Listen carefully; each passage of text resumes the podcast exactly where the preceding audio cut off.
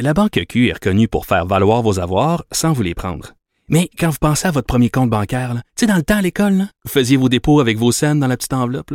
Hmm, C'était bien beau. Mais avec le temps, à ce compte-là vous a coûté des milliers de dollars en frais, puis vous ne faites pas une scène d'intérêt. Avec la Banque Q, vous obtenez des intérêts élevés et aucun frais sur vos services bancaires courants. Autrement dit, ça fait pas mal plus de scènes dans votre enveloppe, ça. Banque Q. Faites valoir vos avoirs. Visitez banqueq.ca pour en savoir plus.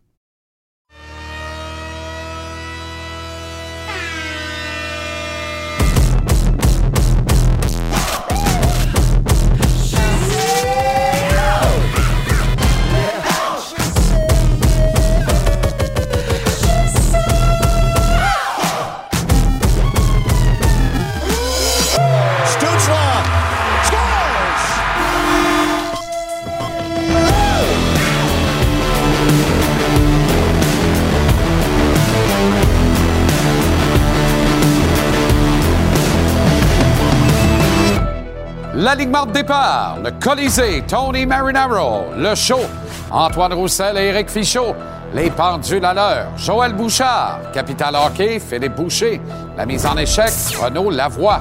Le Canadien reçoit les Black Hawks ce soir. Marc-André Perrault sur place.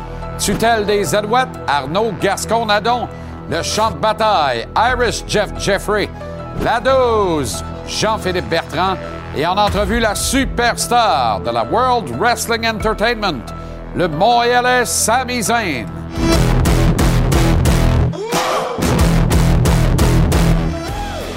Comment allez-vous? Très heureux de vous retrouver. Excellent mardi. Bon début de soirée. Bienvenue à JC, aussi nombreux que vous soyez, nombreux, nombreuses. On est heureux de vous savoir là. Bonne Saint-Valentin. J'ai pensé offrir des roses à tout le monde. Non, pas pantoute.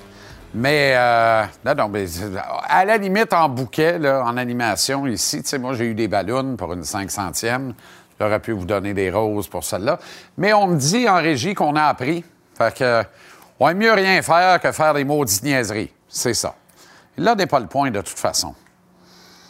Les Alouettes sont repris par les autorités de la Ligue canadienne de football, une forme de tutelle que l'on dit temporaire, faut le croire.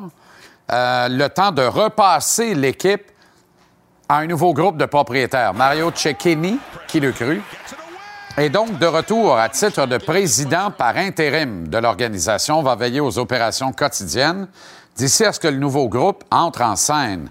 Danny Macioccia, lui, continue de préparer l'équipe pour ce qui va se passer sur le terrain lors de la prochaine saison. C'est certainement une excellente nouvelle, cette sortie de la fiducie et de la succession Spiegel du départ, du décor, oui, du départ. On en parle dans quelques instants d'ailleurs avec Arnaud Gascon-Nadon. Le Canadien lui reçoit ce soir les Black Hawks de Chicago, un original 6 au Temple.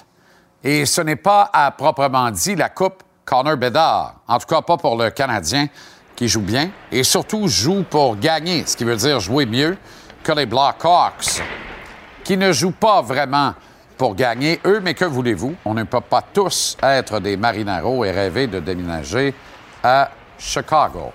On en parle d'ailleurs avec euh, Tony euh, tantôt.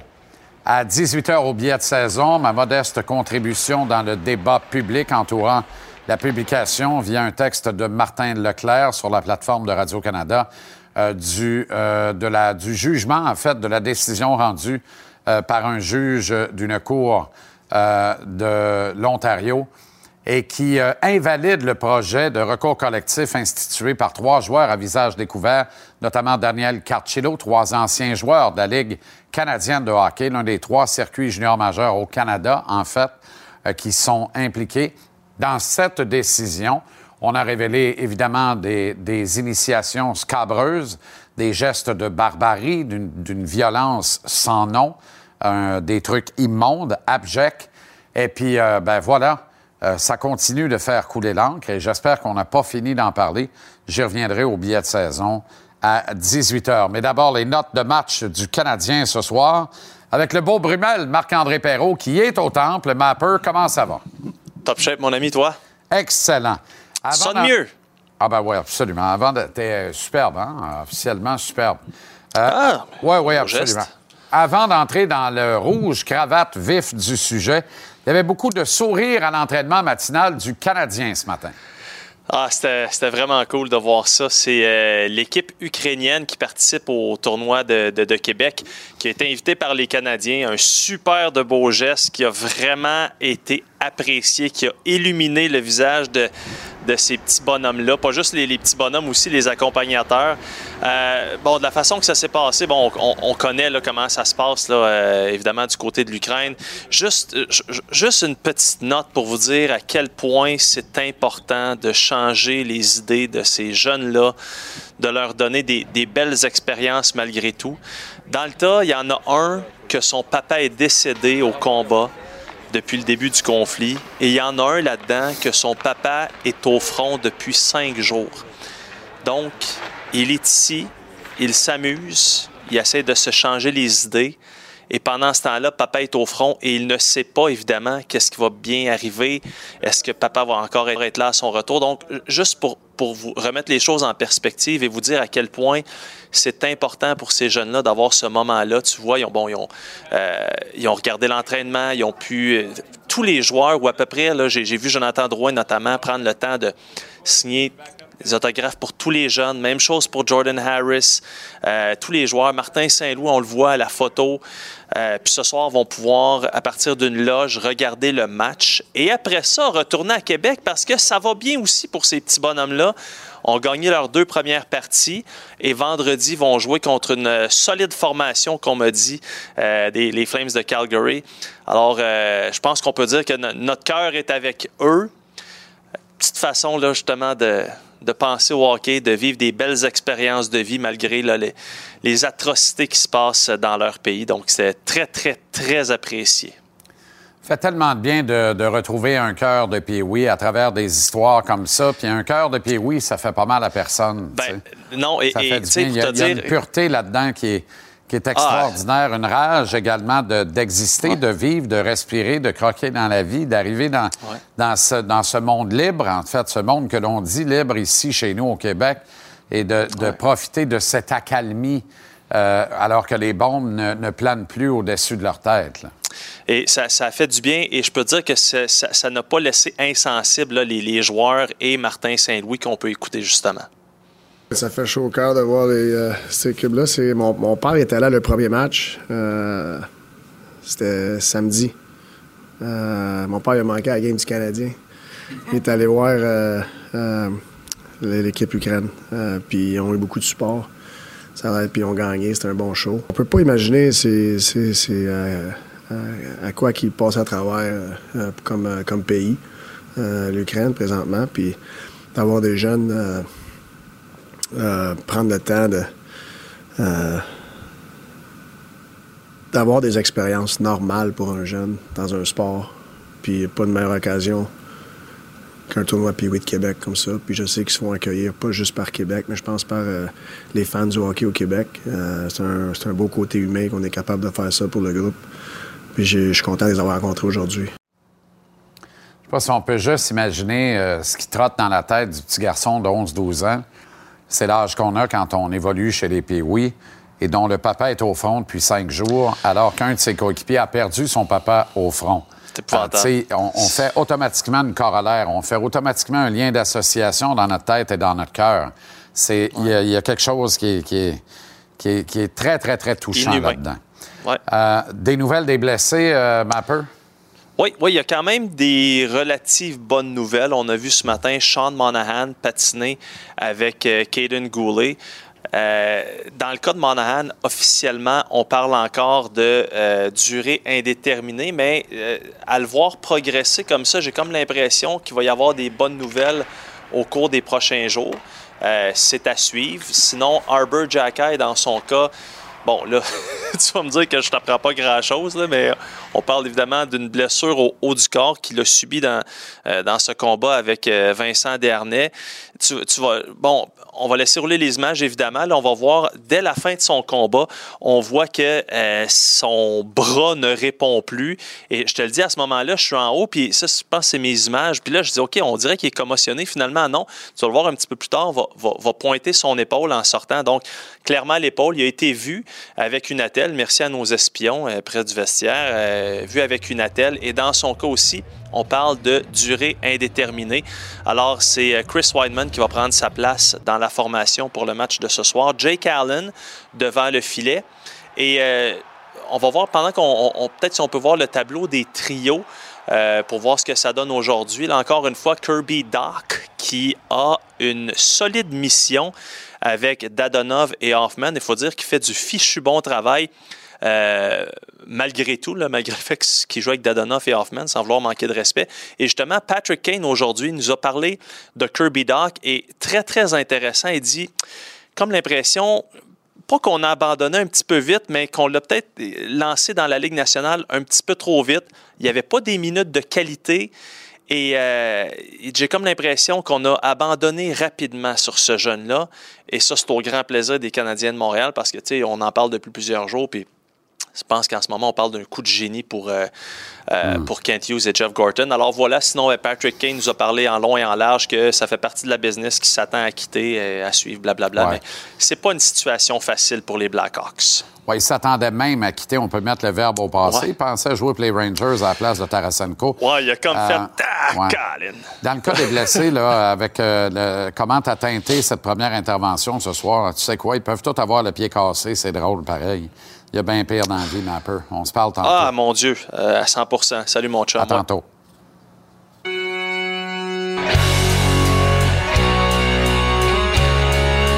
Jeff Jeffrey Jeff Jeffrey Comme un uppercut Il vient nous parler de boxe À chaque fois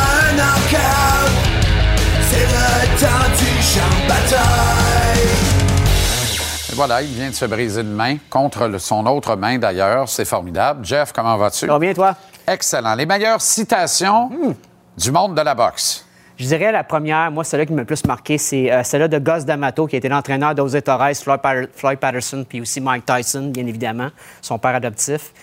Il n'y a pas une plus grande tragédie dans la vie que de voir un homme se faire battre par lui-même. C'est qu'est-ce qu'il a dit. Puis euh, c'est un peu prémonitoire parce que c'est qu'est-ce qui est arrivé à, Tyson contre euh, Buster Douglas en 90. Il est arrivé aussi en 2002 contre euh, Lennox Lewis quand il n'a absolument rien fait pour gagner ce combat-là. Cette citation-là peut s'appliquer aussi au-delà du monde du sport. Ça peut s'appliquer à tout le monde, à, des gens qui ont certains problèmes dans la vie. Il n'y a rien de plus tragique que on voit quelqu'un se saboter lui-même. Ça, c'est mon opinion. C'est arrivé, comme je disais, Tyson, c'est arrivé, mais il y a Mickey Rourke aussi, qui était boxeur, entraîné par, par euh, bien entendu, Freddie Roach, qui, a- aussi saboté sa carrière au cinéma. On a vu d'ailleurs, euh, euh, Tyson, c'est arrivé souvent, il était invincible. C'est ça qui était est vraiment un, peu plate, parce que même Mohamed Ali disait que Tyson n'aurait jamais dû être battu. Mais personne n'est invincible véritablement. La suite, La suite, ben, tout le monde a un plan jusqu'à temps que j'ai frappe au visage. Ça, c'est qu'est-ce que Mike Tyson a dit à Tyrell Biggs, le médaillé d'or Tout le monde olympique. a un plan à boxe à- avant Exactement. point. Exactement. Donc, euh, ça, c'est- on l'a vu aussi dans la, dans, dans la reprise avec Frank Bruno dans le deuxième affrontement quand Tyson a gagné pour la deuxième fois le titre WBC en 96. Puis, la troisième citation, c'est celle-là la plus intéressante de Larry Merchant, qui a été commentateur HBO de 78 à 2012. Il n'y a rien qui va sauver la boxe, qu'il dit. Mais il n'y a rien qui va la tuer non plus. Fait référence, bien entendu, aux fans qui détournent la boxe pour aller voir la UFC parce qu'on n'a pas les combats qu'on doit voir. Les combats, comme j'en fais trois références ici. Pas faux. Ty- non, c'est pas faux. Tyson Fury, Alexander Usyk, ça tarde. Errol Spence contre Terence Crawford, ça tarde. Arthur Beterbiev contre Dimitri Bivol, ça tarde beaucoup. Tant ces deux vedettes invaincues des dis, euh, euh, les quatre couronnes doivent être unifiées dans les catégories que je viens de mentionner. Puis ça, ça fait que les, les, fans ont une frustration qui est justifiée. Les meilleurs KO de l'histoire de la boxe féminine? Ben oui, en fait, Ben, ben, ouais, j'ai, failli pas être fin. J'ai failli dire on, va- on va toutes les passer. Il n'y a pas beaucoup de chaos Il n'y a pas dans la boxe beaucoup de chaos dans la boxe féminine, mais il y en a. Mais ça, c'est un rappel. C'est à Saint-Valentin aujourd'hui. Euh, souligner l'amour que vous portez envers, envers votre dou- douce moitié, ça peut mal finir. On va commencer par le Silent Assassin, Savannah Marshall. OK. Savannah Marshall qui a 12 victoires, une seule défaite, 10 knockouts. Elle qui est la seule à avoir vaincu Clarissa Shield, autant chez les professionnels que chez les amateurs. C'était en 2012, en championnat amateur 2012, bien entendu. Banks. Contre Fank Hermans. Fank Hermans, c'est l'ancienne championne du monde WBO des super moyens, ancienne championne du monde européenne. C'est la fille qui a battu Mary Spencer à son dernier combat à Shawinigan en décembre dernier pour le titre IBO qui était vacant. Le deuxième affrontement, Jelena Merjanovic, huit fois championne du monde, la première championne unifiée de l'histoire du Canada, autant chez les hommes que chez les femmes, WBC, WBA des plumes, contre Olivia, la prédateur Ah, Guerrilla, oh. en 2011. Le crochet de gauche a été fatal. Ah, oh. Guerrilla va rester au moins cinq minutes sur le sol. Ah, oh. Oui, ça, ça fait mal. Vanda Ward, là, c'est le dernier. On on le voit encore? elle n'a jamais vu le crochet de gauche. Hey, eh, my God, ça, ça déconnecte aïe, un corps, ça. Aïe, la troisième, la Hall American Girl, Van 23 victoires, une seule défaite, 17 knockouts. Oui, est rentrée dans la droite de. Anne Wolf. 24 victoires, une défaite, 16 knockouts. Anne Wolf, qui était deux fois championne du monde, qui a joué aussi dans Wonder Woman. Il quelle heure? ça, c'est reconnu, JC. Oh! C'est reconnu comme le chaos le plus brutal de l'histoire de la boxe féminine. Ben, KO je en pense que 1 c'est minute celui 8. d'avant, mais celui-là, là, quand même, là, y a- y a-tu quelqu'un qui peut me rebrancher le câble, s'il vous plaît? Il y a de la neige. Je ris, mais je ris pas, Regarde ça, c'est pas chic. Non. Ça, c'est ton cadeau de la Saint-Valentin. Hein? Oui, Hum, je suis très inquiet. OK. Merci, euh, Jeff. ça me fait plaisir. Bon, ben, visiblement. Ben. Selon vous, qui doit acheter les Alouettes? Un propriétaire québécois? Vous êtes plus de la moitié des répondants à croire que oui, 50,8% Un propriétaire canadien, 3,3% Tabarouette, vous me faites quasiment plaisir. Un propriétaire américain, ben là, j'espère que c'est la pire réponse, 2,1% Et peu importe, mais un bon propriétaire, je suis assez d'accord avec vous, finalement, 43,8% des répondants. Donc, dans ce 43-là, on peut inclure des gens qui prendraient un propriétaire canadien, un propriétaire américain. Voilà, il n'y a pas de chicane, tout le monde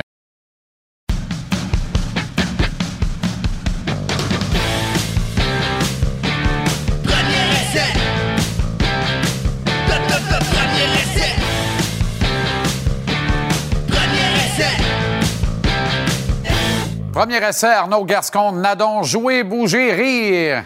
Faisons tous ça un peu plus, non? Ah ah ah ah ah. Comment ça va, Arnaud? Très, très bien, toi? Très bien. Les Alouettes, dans de nouvelles, euh, dans de nouvelles mains, euh, font la manchette, mais des nouvelles mains. Ouais. Le club est un, c'est une tutelle, dans le fond, on va le dire comme c'est. C'est ça. La Ligue qui reprend donc euh, l'é- l'équipe et qui a la charge de la revendre. Autrement dit, on pogne à gauche, on passe à droite.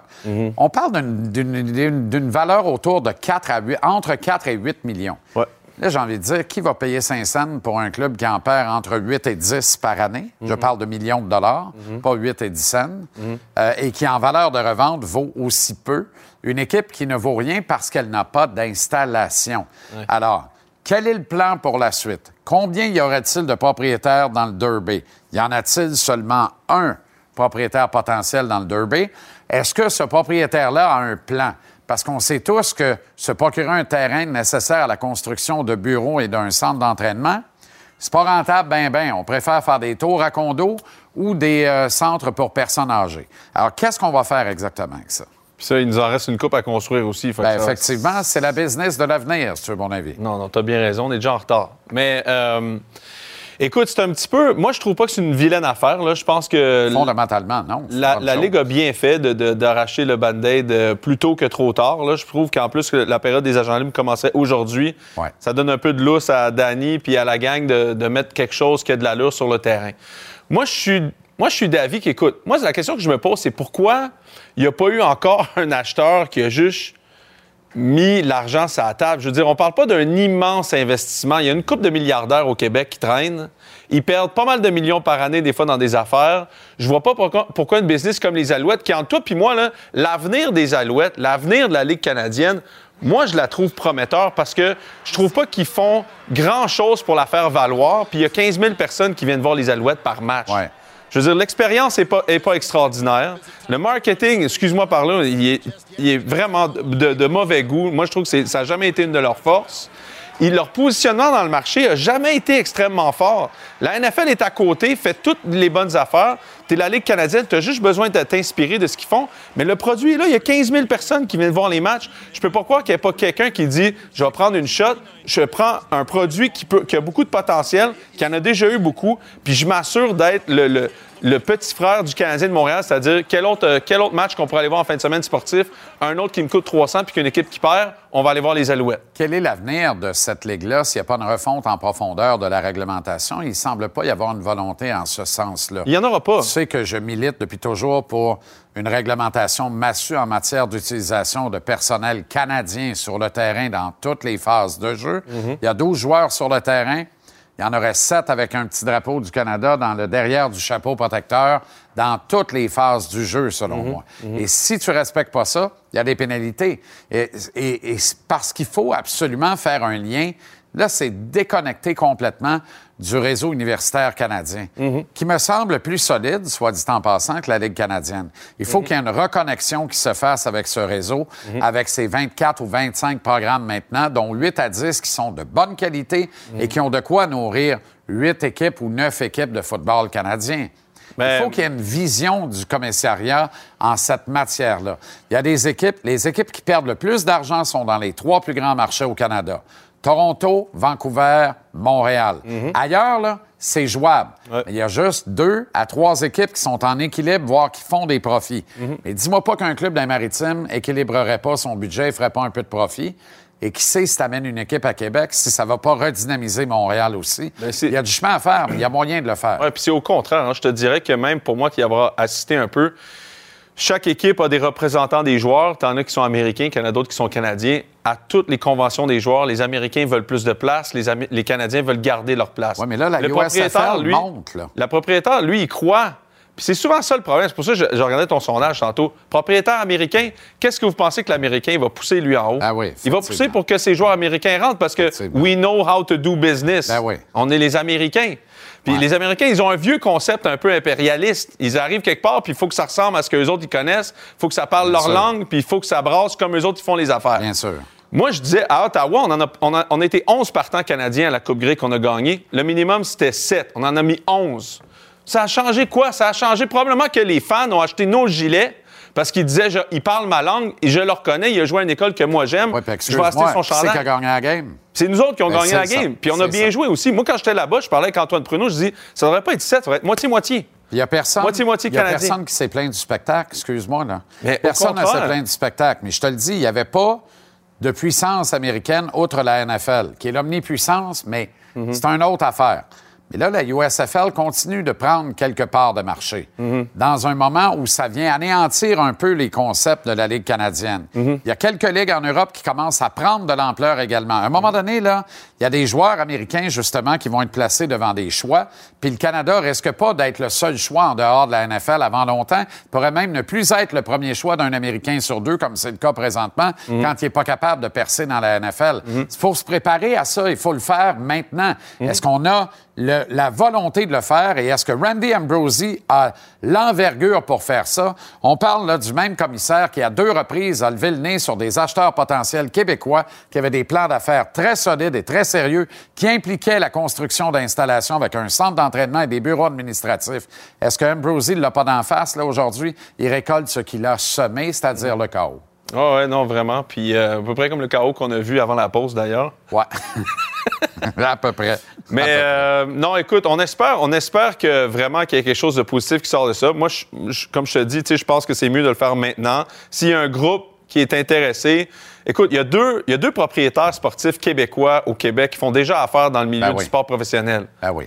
Ils sont déjà milliardaires. Qui ont Ils les peuvent- entreprises pour supporter Ils ont ces pertes-là, c'est des chaussures. Puis même là, comme je te dis, encore, il y a un plan. Le produit, tu parles du Canada, ça reste quand même un- une super belle place pour développer un marché. Absolument. Puis tu as, une population qui augmente, tu as des centres qui augmentent. Tu dis, tout est là pour ramener 25 000 personnes dans un stade. C'est pas si compliqué que ça. Aucun doute. Fait que, puis, puis pour revenir à ce que tu dis, tu sais, je pense que la, la Ligue canadienne, même si moi j'aimais beaucoup plus les règles américaines, pour- comme jouer. Je pense qu'elle a vraiment sa niche comme concept canadien avec C'est un autre sport. C'est un autre sport Il faut le complètement. vendre comme un autre sport, Il faut le l'apprécier comme il est. Puis le, tout le potentiel est là parce que les joueurs sont bons, ils sont pas mis en avant, puis il y a plein de monde dans les estrades. Rapidement, là, pour notre bonheur. Oui. Deux séquences des euh, Chiefs de Kansas City dimanche que tu n'as pas eu le temps de nous montrer hier. Ah, on pourra en reparler tellement, mais écoute, on n'a pas eu le temps. Euh, les, les deux touchés, OK? C'est deux jeux qui ont été préparés, puis ça a été une super belle job par Dan Orlovsky à Get Up de montrer ça.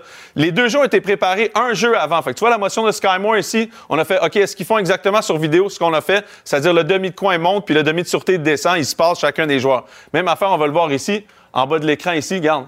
On- ça, c'est le jeu tout de suite après. Hop, on se passe les joueurs ici. On a exactement ce qu'on a vu sur vidéo. On leur fait ça dans le face. On le refait après. On le refait tout de suite après. Regarde, il va avoir la motion ici pour courir le ballon. Sky Moore fait une, une feinte de jet sweep. On n'a pas, on n'a pas la passe qu'on veut, mais on a la motion des demi-défensifs. Le jeu subséquent. Sky Moore part, on se passe les demi-défensifs trop vite, puis on l'envoie à Sky Moore toucher. Ça, là, je te dis, là, ça, c'est quatre jours dans un camp d'entraînement de la CFL. Ils reviennent dans la NFL, puis ils savent comment faire. C'est un jeu qui se passe quatre fois. il y a comme quatre motions par jeu dans la Est-ce qu'il y aurait CFL. un Spygate d'Andy Reid avec des cahiers de jeu de la CFL? Ça serait bien le restant. Ben, ça se pourrait, mais la seule, il faut que le demi-défensif reste à l'arrière de ce joueur-là. Les deux fois, ils ont été trop rapides. Et tu sais Vraiment, quoi? Tout ça, ça me ramène comment? Tabarouette la défensive des Eagles, la meilleure by far de la saison de la NFL a été atroce dimanche. Elle n'a pas été atroce. Ben, Elle- bien, elle n'a pas été bonne du elle- tout. elle a- mais elle a fait face, Tu à, elle, a fait à face ça. à Gretzky, puis il courait, Ouais, puis mais tout tu ça. peux là. pas, t'ajuster à ça. Ben, ça, t'as raison. Mais là, c'est le seul bon quart de l'année qu'ils ont joué, tu sais. Ça donne que c'est le match le plus important. Voilà. Ça, on peut en parler, mais les deux coordinateurs sont partis aujourd'hui. Ouais, ouais, ben, ben oui, évidemment. Dont Fait un là- qui a négocié la semaine au lieu de préparer son club, ça va très bien. Puis Son Jalen- club a marqué des points. Ils ont marqué des points. C'est gagné, Ah ouais, ça a été un peu plus dur, mais. Jalen Hurts voudrait 50 millions de dollars. Ça a été dit aujourd'hui. Est-ce que la famille Mahomes est de retour sur TikTok? Ben, Jackson a dansé derrière Pat euh, quand il a gagné. Donc, Pat danse pas fort fort, hein? Il est tranquille. Non, mais lui, c'est... Exactement comme je le prédisais, la patte sur le trophée. C'est génial. Ah ouais, hein? Ben oui, ça s'invente pas. Ah c'est ouais, hein? génial. Il était-tu vraiment blessé? Ben oui. OK, OK. C'est juste que les Eagles le savent pas, ils n'ont pas checké. Non, c'est ça. Écoute, Salut Arnaud. salut. Bon, OK. Il y avait un, petit essoufflement dans la salutation. Fatigué. Rien de grave, là.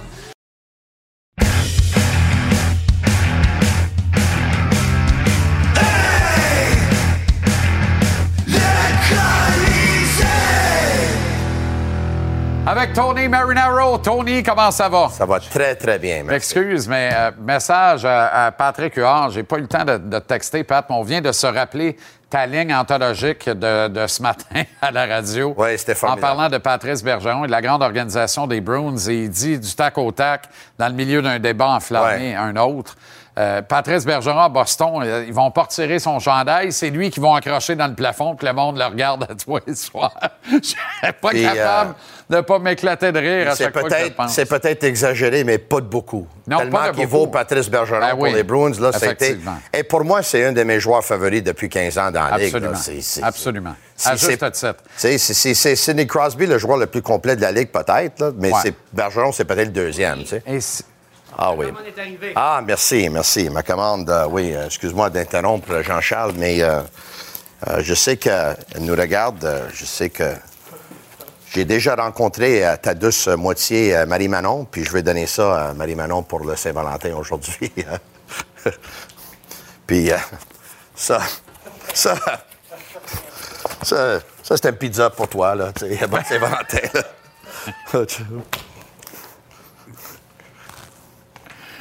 ben, au moins, lui, c'est des vrais ballons. Oui, Marie-Manon? Oui. Bienvenue, chérie. Bienvenue. OK, à plus tard. Excuse-moi. Allô? Oui, Kent. Oui, absolument. Non, oui. Ouais, non, je sais, mais il est très occupé, tu sais. Oui. Oui. Il parle continuellement des femmes ou il commande des pizzas. Oui. Oui, tu oui, as une primeur pour moi, oui. Oui, Oui. excellent. Merci, Kent. OK, merci. Ciao. Hey. Mais euh, tu, vas, tu vas être en mesure de les donner. Check, comment c'est beau, hein? C'est-tu beau, ça? Ben, c'est magnifique. Ça, c'est mon chum. C'est mon chum. C'est-tu vraiment pour, euh, pour Marie-Manon? Ben oui, mais c'est pas pour toi. Ben, moi, je, Moi, je suis pas en que- amour avec toi. Ben là, je, je croyais que oui, Non, premièrement. ouais, ben, après le débat à matin, pas sûr. Deuxième. Deuxièmement, je rentre pas à la maison ce soir. Fait que c'est toi qui vas lui apporter, puisque toi, tu rentres à la maison tous les soirs. OK, OK. C'est ce que je comprends. OK, oui, oui, ouais, pas de faire, correct. y a pas de problème. Hey, ça, c'est mon chum Rocco de Kitchen 73. Ben oui, c'est ce que je vois, là. Puis sa femme a une compagnie de ballons puis de décoration. Tu vas le voir sur Instagram, c'est balloon.box.mtl, puis c'est elle qui t'a envoyé. Lui, il t'a envoyé la pizza, Rocco. Puis Rosanna, hey, Rosanna t'a envoyé ça, là, pour que tu y donnes à Marie-Manon. Comme ça, tu te comportes dans- comme un vrai amoureux, là. Attends, je prends la pause. C'est-tu deux belles faces, ça? OK. Mais je t'avais dit en 2010 que moi, j'avais les numéros des directeurs généraux dans mon téléphone, puis toi, tu avais les numéros pour les pizzas. Tu viens de faire la démonstration du contraire, Ouais, ouais, avec ouais. beaucoup d'aplomb. ça aura pris 13 ans. Ça, c'est Rocco t'envoie ça, puis ça, c'est Rosanna qui t'envoie ça. Formidable. Merci, euh, Rocco. Euh, Et Rosanna, merci, C'était Rosanna. l'idée à Ciao, Rosanna, ciao, Bella. ouais. Raphaël Harvey-Pinard est-il un nouveau Brandon Gallagher? Moi, je connais la réponse. Je suis un peu étonné que tu poses cette question-là dans notre segment ce soir, qui par ailleurs a une nécessité de contenu, même si ça vient de pas paraître. Tu sais, euh, je m'en souviens pas de la, stati- la statistique exactement, mais les premiers quatre ou cinq buts qu'il a fait avec le Canadien, là, dans le nombre de matchs qu'il a fait, le Raphaël Harvey-Pinard, là, il était le premier joueur des Canadiens de marquer quatre ou cinq buts en sept ou huit matchs, là, depuis Brendan Gallagher l'a fait en 2012-2013. Oui.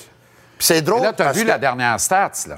Top 6 des joueurs actifs de la Ligue nationale qui ont marqué 7 buts, dont un avec un homme en plus et un avec un homme en moins, dans le moins de matchs au début de leur carrière dans la Ligue nationale. Le meilleur de l'histoire dans ce registre encore actif. Alex Ovechkin, qui a mis 11 matchs pour le faire. Le deuxième, Raphaël Harvey-Pinard, qui l'a fait en 13 matchs. Ça se peut pas, là. T'as Jordan Stahl parmi les quatre autres là, du top 6. Le deuxième de l'histoire, Raphaël Harvey-Pinard. Moi, j'ai. Tout le monde est sûr que ça va s'arrêter. Pourquoi on est si sûr que ça, que ça va s'arrêter? Pourquoi il faut absolument que ça s'arrête? Parce que c'est un petit Québécois? Jean-Charles, j'ai rencontré son agent il y a une couple d'années de ça. Il s'appelle Chad Levitt, OK? Cutting Edge Management. Euh, je l'ai rencontré. C'est un jeune homme très professionnel, très déterminé. Très, très- euh, il a faim, il a faim, tu sais, c'est un go-getter. Rencontré, puis à un moment donné, là, il me parle, il me dit J'ai signé Raphaël Harvey Pinard. Ben, t'as signé Raphaël Harvey Pinard. Mais sais, c'est qui Raphaël Harvey Pinard, tu sais? Puis il m'a dit, je l'avais en honte, puis il m'avait dit à trois reprises il dit Tony, ce gars-là, là, à chaque chiffre sur la patinoire, à chaque présence, là, il vide le réservoir. Puis on avait entendu la même chose de Brendan Gallagher. Puis malheureusement, Brendan est rendu à un stade dans sa carrière où est-ce que malheureusement, le camion rentre souvent dans le garage pour des réparations. Oui. Puis euh, même si le réservoir est plein, là, le, le- le corps du- du- de l'automobile, du camion... Le là, il- réservoir est plein. Le problème, Ouais. c'est que c'est un 2 gallons. Mais OK. Donc, c'est une façon de voir les choses. Ben, c'est ça, Mais, pareil. C'est un moi, à un réservoir de donné- tondeuse. Fait une présence de 30 secondes, cherche une pompe de ventolin en rentrant au banc. À un moment donné, moi, je t'avais dit qu'on lui met pas trop de pression sur les épaules parce que toi, tu avais déjà commencé à, à- à parler de Suzuki avec Caulfield et Raphaël Harvey Pinard.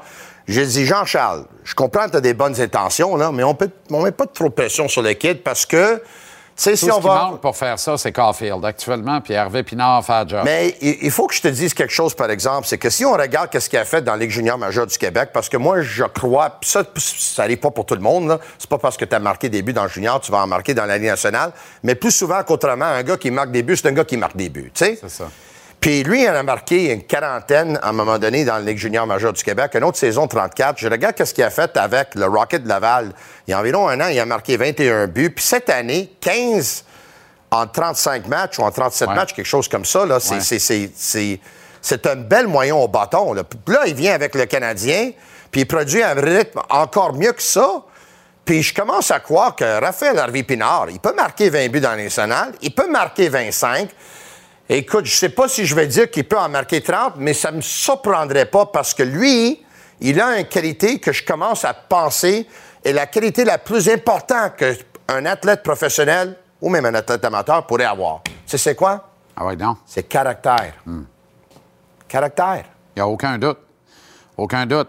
Et la capacité d'introspection, la capacité d'écouter ce qu'on lui raconte, de se regarder dans le miroir, de faire l'auto-évaluation de son travail, de dire mon coup de patin est correct, il pourrait être meilleur.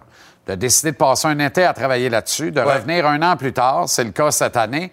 On le regarde tous, puis on dit, qu'a-t-il mis dans ses muffins? Ouais. Quelle dynamite a-t-il mis dans ses muffins? Il avance comme il n'a jamais avancé avant. Il avançait pas pire. Là, il avance pour vrai comme un, un coup Ouais. de patin du niveau supérieur de la Ligue nationale, Ouais. de, de la première tranche, du plus haut niveau de la Ligue nationale. C'est pas un McDavid, mais c'est le plafond en dessous. Tu comprends? C'est l'étage en dessous. Fait que ça, c'est parfait. Après ça, c'est ton intelligence au jeu. Est-ce qu'il y a une intelligence au jeu? Il y a le Oui. flair pour le filet. Il y a Il va pour la rondelle. Il va honnête. filet. Puis après, là, c'est peut jouer en après, désavantage. c'est vider la tank à chaque Ouais. présence. Ça te passe ce qu'il a fait à Suzuki, là? Ouais. Excuse-moi, là. C'est ça. La déviation pour marquer un but, excuse-moi, c'est ça. Le but en désavantage numérique, le fait Le en d'aller au but. Puis, une des choses, tu sais, évidemment, tout le monde sait que c'est un travaillant, OK? C'est un travailleur acharné. Mais lui, là, la première fois qu'il était éligible au dépêchage de la Ligue nationale, là, il n'a pas passé, là, il a sauté son tour. Ouais. On ne l'a pas sélectionné.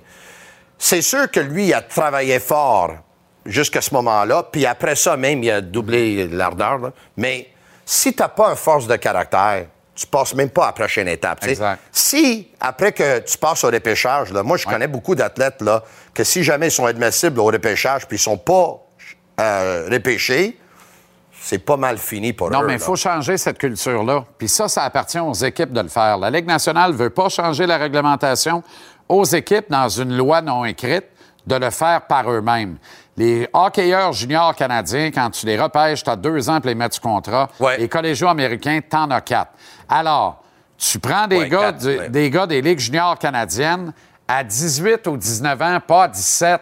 Ouais. Comme ça, tu as le temps de les laisser aller. Les exceptionnels sont repêchés à 17 ans, leur première année d'éligibilité. Moindrement que tu as un doute, ce qui a été le cas sur Harvey Pinard, t'attends. Ouais. Alors, ça devient un gars à 19 ans que tu peux ramasser en 5e, 6e, 7e ronde, puis regarde ce que ça va donner comme à 7 pour C'est le pour ça Canadien. que Trevor ce que ça donne déjà. Vous voulez Alors, repêcher des Jordan Harris puis des Jaden Struble, des gars qui sortent de l'université parce qu'il avait 4 ans. Exactement. de Mais quand tu les repêches à 19 ans, les juniors québécois, Ouais. t'es pas mal plus sûr de ce qu'ils vont te donner. Puis les deux ans que tu as pour les mettre sous contrat, ça les amène à 21 ans. Souvent, on va le faire avant pour les faire jouer professionnels. Mais tu comprends qu'il y a quelque chose là d'intéressant là, pour vider des questions au lieu de prendre des trop gros risques trop tôt dans le repêchage, alors que les gars, ils ont 17 ans. Alors, il faut se, se moquer de la réglementation du circuit qui provoque une équitabilité, une inéquité qui n'a pas de bon sens. Pas une équitabilité, Ouais. L'inverse. Ça n'a pas de sens qu'on a quatre ans pour mettre ce contrat un Américain des collèges, comparativement à deux ans pour un junior euh, québécois ou canadien. En plus de ça, tu peux jouer dans un collège américain à 25 ans. Imagine, tu as des Ouais. gars de 24-25 ans qui jouent dans la NCAA. Tu peux pas jouer après 20 ans dans le junior au Canada. Donc, c'est sûr qu'on pourrait parler euh, ce soir Ben, moi, de je pense le que coup de patin, je la pense que vision. c'est- Je pense que c'est Yannick Gourde. Et- mes respects à Gallagher, là, mais je pense que Ouais. je pense que Harvey Pinard est supérieur à Brandon Gallagher dans le potentiel, en tout cas, assurément. Puis on a un potentiel qui s'approche davantage du petit gars de Saint-Narcisse, Yannick Gourde, tant qu'à moi. Écoute, Brendan Gallagher a marqué 30 buts à quelques reprises. Ouais. Bon, euh, c'est pas quelque Ouais. chose à négliger, mais il faut Mike dire King a que... déjà scoré 27 aussi. Pat. Burns était en amour avec. Il jouait sur le premier avantage numérique, puis il jouait sur le premier trio. Mais je ne gagerai pas son là Puis on pourrait parler de, de patin, puis de vision, puis toutes ces choses-là, habilité, mais force de caractère, là, c'est quelque chose. Puis lui, il l'a. Puis pour moi, c'est un atout extrêmement important, peut-être le plus important. Eh, bonne Saint-Valentin à toi, là. C'est déjà. All right, my man. Yes, sir. Ciao, bello, ciao. OK. C'est Un bon. beau toxon. Amène ça. Oui, oui, très bien, mais ça, Allez, très madame. bien. Merci à tous les commanditaires euh, de Tony.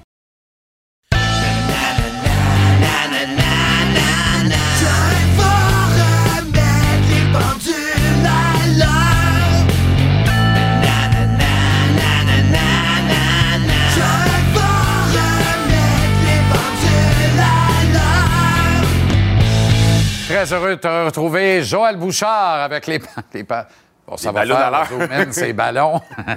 Au pendule à l'heure, comment Les ça va? ballons à l'heure, là. ben oui. On va, pas de chance, je m'envole avec ça, je m'accroche après ça. Très beau. Tu veux parler, ben, c'est fin. Tu veux parler des Blackhawks de Chicago? Belle tradition gagnante pendant une décennie et demie, à peu près 15 ans. là. On colle trois coupes cette année. Ça avait été très pénible Eh oui. avant ça. J'ai joué, moi, dans un, Ah un ouais. Chicago United Stadium vide. L'équipe de la Ligue américaine, qui était, je pense, à la Ligue internationale à ce temps-là, Chicago, euh, Oui. Wolf, qui est, qui est très populaire, Oui. avait plus de partisans Oui. que l'équipe de la Ben nationale. oui. Une équipe de la Ligue américaine qui a plus de partisans qu'une équipe Je pense que les abonnés de saison avaient glissé sous la barre des 6 000. puis encore, il se présentait pas tout à tous les matchs. Je pense qu'on honorait Denis Savard aux trois matchs pour être sûr de vendre des billets à Chicago. C'était épouvantable. On a l'impression qu'on se rappelle de ça là-bas, et c'est ce qu'on veut recréer, on dirait. Une équipe qui prend toutes sortes de décisions dans le but de tanker, pour ou contre ça, parce que- qu'on n'essaie pas de nous dire que c'est pas ça, là. Ah, moi, je regarde du coin de l'œil, je suis content qu'aujourd'hui, on ait cette chronique-là parce que le Canadien joue contre Chicago, parce que j'essaie de comprendre le, le plan stratégique là, du côté de Chicago. Évidemment, changement de direction euh, du côté du deuxième étage. J'ai quand même eu des, des- des années sombres là, avec les, euh, les allégations. Je pense qu'ils ont dû changer leur fusil d'épaule puis repartir avec un nouveau groupe. Mais pour les gens à la maison, là, regardez un peu la stratégie puis la logique derrière. C'est un gros risque. Un très gros risque parce que en tant qu'entreprise, quand tu échanges des, des atouts contre quelque chose que, qui n'est pas quantifiable encore, c'est difficile. On va regarder où est-ce que ça les positionne aujourd'hui. Le premier tableau, ce que j'ai choisi, c'est de montrer euh, exactement ce que ça représente les Blackhawks de Chicago aujourd'hui dans le boulier. C'est 13% 0,5 des chances d'avoir le premier choix pour finir avant-dernier. C'est pas beaucoup. là. Même finir dernier, là, c'est une chance sur quatre. là. C'est pas énorme pour risquer. Tu sais, tu dis, on veut, on veut être dans le boulier, on, on veut Connor Bedard. C'est pas toutes les équipes qui vont avoir Connor Bedard. Connor Bedard, aujourd'hui, là, le Canadien a 6,5% des chances de l'avoir. Puis là, je vois les gens qui ont des chandails Connor Bedard un peu partout, puis tout le monde le veut. La réalité, c'est que c'est pas toutes ces équipes-là qui vont l'avoir. Les Ducks l'auront pas, Chicago l'aura pas, le- les Blue Jackets l'auront pas si les autres les ont. Donc, Chicago, après un gamble, ils se disent, nous autres, on va dans le boulier, Connor Bedard, on roule avec ça. Mais pour être dans le boulier, puis là, là JC, je vais revenir au mot que j'ai dit, puis je me suis discuté souvent avec les deux poches bleues, là. Pour finir dernier, il va falloir que le Canadien travaille très fort. Ben Parce oui. qu'autant que tous les mondes à la maison trouvaient que leur alignement n'était pas bon, là, il était quand même meilleur. C'était-tu des gars pour aller gagner la Coupe Stanley? Non. C'est un élément qui était meilleur que finir dernier au bottom three, là, pour moi, là, depuis le début de l'année. Même si la défensive était jeune un peu, quand même un bon gardien de but, euh, des attaquants qui avaient de l'offensive quand même, des bons jeunes qui produisent. Fait que c'est pas si horrible que ça sur papier. La preuve, le Canadien joue très bien dernièrement. Absolument. Ça n'a pas été extraordinaire depuis le début de l'année, puis on réussi à gagner des matchs et à avoir des points. Et là, ce que ça met Chicago pour revenir, la réalité, c'est qu'ils ont dû faire des transactions. Et regardez les transactions qu'ils ont dû faire. Puis JC, je veux ton opinion là-dessus parce que quand tu échanges un joueur clé ou un joueur avec du potentiel, c'est quoi que tu veux en retour? Puis là, on a changé Brandon Hagel. Moi, je me souviens quand ils ont changé Hagel, tout le monde disait, ben voyons donc, ça n'a pas de bon sens de donner deux choix de première ronde, puis deux jeunes joueurs. Puis Hagel est sur une saison de plus de 30 buts, là, sur un rythme, puis il va avoir peut-être 75 points, 80 points. Et il fait 1,5 million encore cette année sur le cap salarial, qui est magique pour le Lightning. Et ils ont donné deux choix de fin de première ronde. Ils ramassent deux choix de quatrième ronde. Puis, je vous dirais que la différence entre un fin de première ronde et un choix de quatrième ronde, il y en a, là, mais c'est pas comme un top 10. là, on est d'accord? Fait que ça, c'est une transaction qu'on fait pour peut-être diminuer leur calibre sur la glace. Deuxième transaction. Regardez ce qu'ils ont décidé de faire. Ils se sont dit, on va échanger Kirby Dack, un jeune contre un choix de premier tour, qui a été euh, un joueur qui joue pas présentement, qui a eu juste deux matchs, euh, une passe, doit être blessé évidemment, là, et puis un choix de troisième ronde qui a un point par match dans le junior. Donc, je dis pas que ces gars-là seront jamais bons, là, mais tu vas chercher des joueurs qui ont jamais joué, qui ont 17 ans, tu en parlais tantôt. Regardez la troisième transaction. On échange Alex DeBrincat contre un choix de première ronde, un choix de deuxième ronde, un choix de troisième ronde, et puis en ce moment, ces gars-là, on peut pas dire que ça casse tout non plus. Là. Fait tu sais, la réalité, c'est que tu tu roules les dés à échanger des valeurs semi-sûres contre tes choix repêchage, puis tu te retournes vers tes dépisteurs et tu te dis, ben regarde, repêchez-moi des, des- des- des champions parce que si j'ai pas ces champions-là, puis j'espère d'avoir Connor. Une stratégie qui est, qui est casse-gueule tant qu'à moi, Complètement. puis qui fait, pour un marché comme Chicago, hey, tu fais ça junior, ça fait du sens. Parce que junior, là, dites-vous une chose, junior, on va le voir souvent. Les équipes vont vendre pour avoir. Parce qu'on repêche des gars à 16, à 17 ans, ils jouent dans l'alignement, ou on les repêche à 15, à 16 ans, ils jouent dans l'alignement. Tu es capable de voir quand même rapidement un changement dans ton. Quand tu repêches un jeune dans nationale à 17 ans, là, si c'est pas un exceptionnel, là, tu n'as pour 4-5 ans de misère, puis peut-être il jouera jamais. Ça, c'est indigne d'un des 32 clubs de la meilleure ligue de hockey au monde. Tu peux pas faire ça dans la meilleure ligue de hockey au monde. Moi, c'est ça mon point. Sais, les gens qui disent Canadien, on devrait t'inquiéter de même s'en aller dans le cadre 5 ans. C'est le Canadien de Montréal. C'est 24 Coupes cette année. C'est plus que n'importe qui d'autre. C'est d'abord une business de centaines de millions de dollars par année qui repose sur la vente d'étiquettes essentiellement, puis la vente de commandites, puis des droits de télé qui sont en valeur ajoutée, plus les cotes d'écoute sont élevées. Pour ça, ça te prend un produit, ça glace. Arrêtons, là. JC, Arrêtons, c'est le Canadien. Tu peux pas si tu ça disais on comme finit dernier loisirs, pour avoir Connor Bedard sûr, ben là, les gens à la maison, je les entends dire on va le faire, ça, vaut à peine. Exact. Tu as 25 À des 25 chances. c'est dernier. dernier. Puis mettons que ça marche. C'est quoi la garantie que tu as une Coupe Stanley trois ans après? Il n'y a pas plus. Veux-tu qu'on fasse la liste des premiers choix des Oilers d'Edmonton depuis 12 ans? T'as raison. La liste des hauts choix de repêchage, des choix top 10 des Sabres de Buffalo depuis 15 ans. Pas fait les playoffs depuis 11 ans, Buffalo. Peut-être que ça va marcher cette année. Je suis tellement d'accord, je trouve ça Edmonton tellement. a raté les séries avec McDavid et Russ Lytle à leur troisième saison. Un troisième, l'autre deuxième dans la ligue. Tu rates les séries avec ça. Où c'est que tu veux aller? C'est quoi tes garanties? Puis dans ce que tu dis sur Chicago, là, j'aimerais ça qu'on ramène, si possible, Stéphane, vite, vite, vite, les trois transactions que Joël a amenées. Là. Parce que moi, la corollaire que je vois là-dedans, qu'il n'y a pas de maudit bon sens, qui est comme la fin des haricots. Celle-là, tu as un choix de premier tour en 2023, ça marche. On amène les deux autres très rapidement. Fait qu'autrement dit, là, tu te débarrasses de Brendan Hagel. T'as-tu la suite, Steph? La suite ne suit pas. Tu te débarrasses de Brendan Hagel, tu te débarrasses de Alex de Brincat, puis tu te débarrasses de Kirby Doc. Puis dans- avec ces trois gars-là que tu as laissé partir, que quand tu veux reconstruire, tu peux reconstruire autour de ces trois gars-là, by the way, tu ramasses un seul choix du meilleur encamp des 20, de- des 20 dernières années, un seul pic 2023. Dans Tu te fais- tu t'es bourré de pics de première ronde en 2022, qui est peut-être la pire draft depuis très... Regarde-moi ça, là. Ça n'a pas de bon sens. Ça n'a pas de sens, Joanne. C'était un repêchage 2022 qui était, comme tu dis, très douteux. Mais, Très ordinaire. Puis là, puis là, on repart avec la suite des choses. Là, tu as Taze, Kane.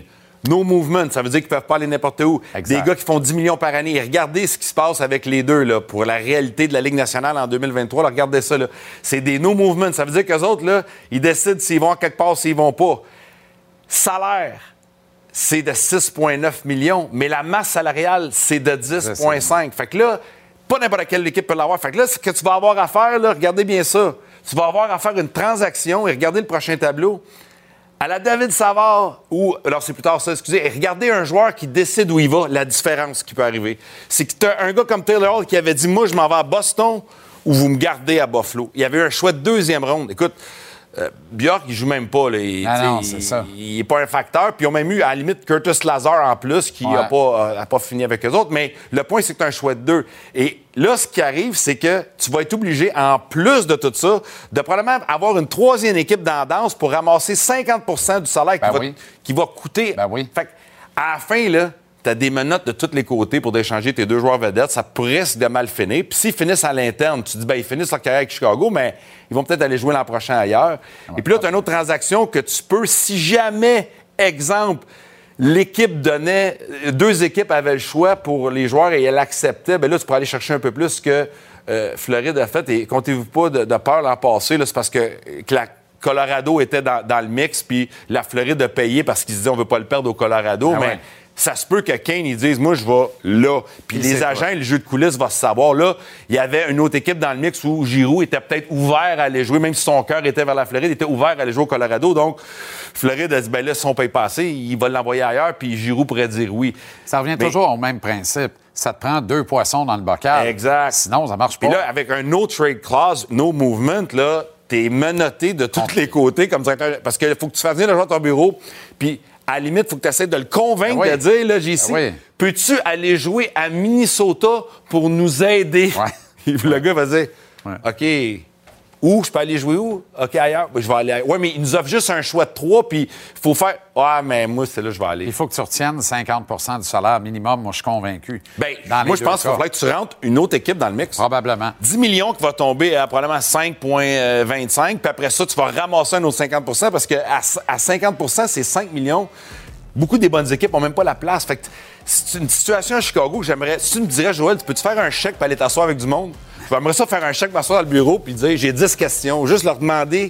Parce que moi, les mathématiques, elles ne savent pas. Tu sais, des fois, tu te dis j'aimerais ça payer pour avoir des réponses. J'aimerais ça payer pour avoir des réponses.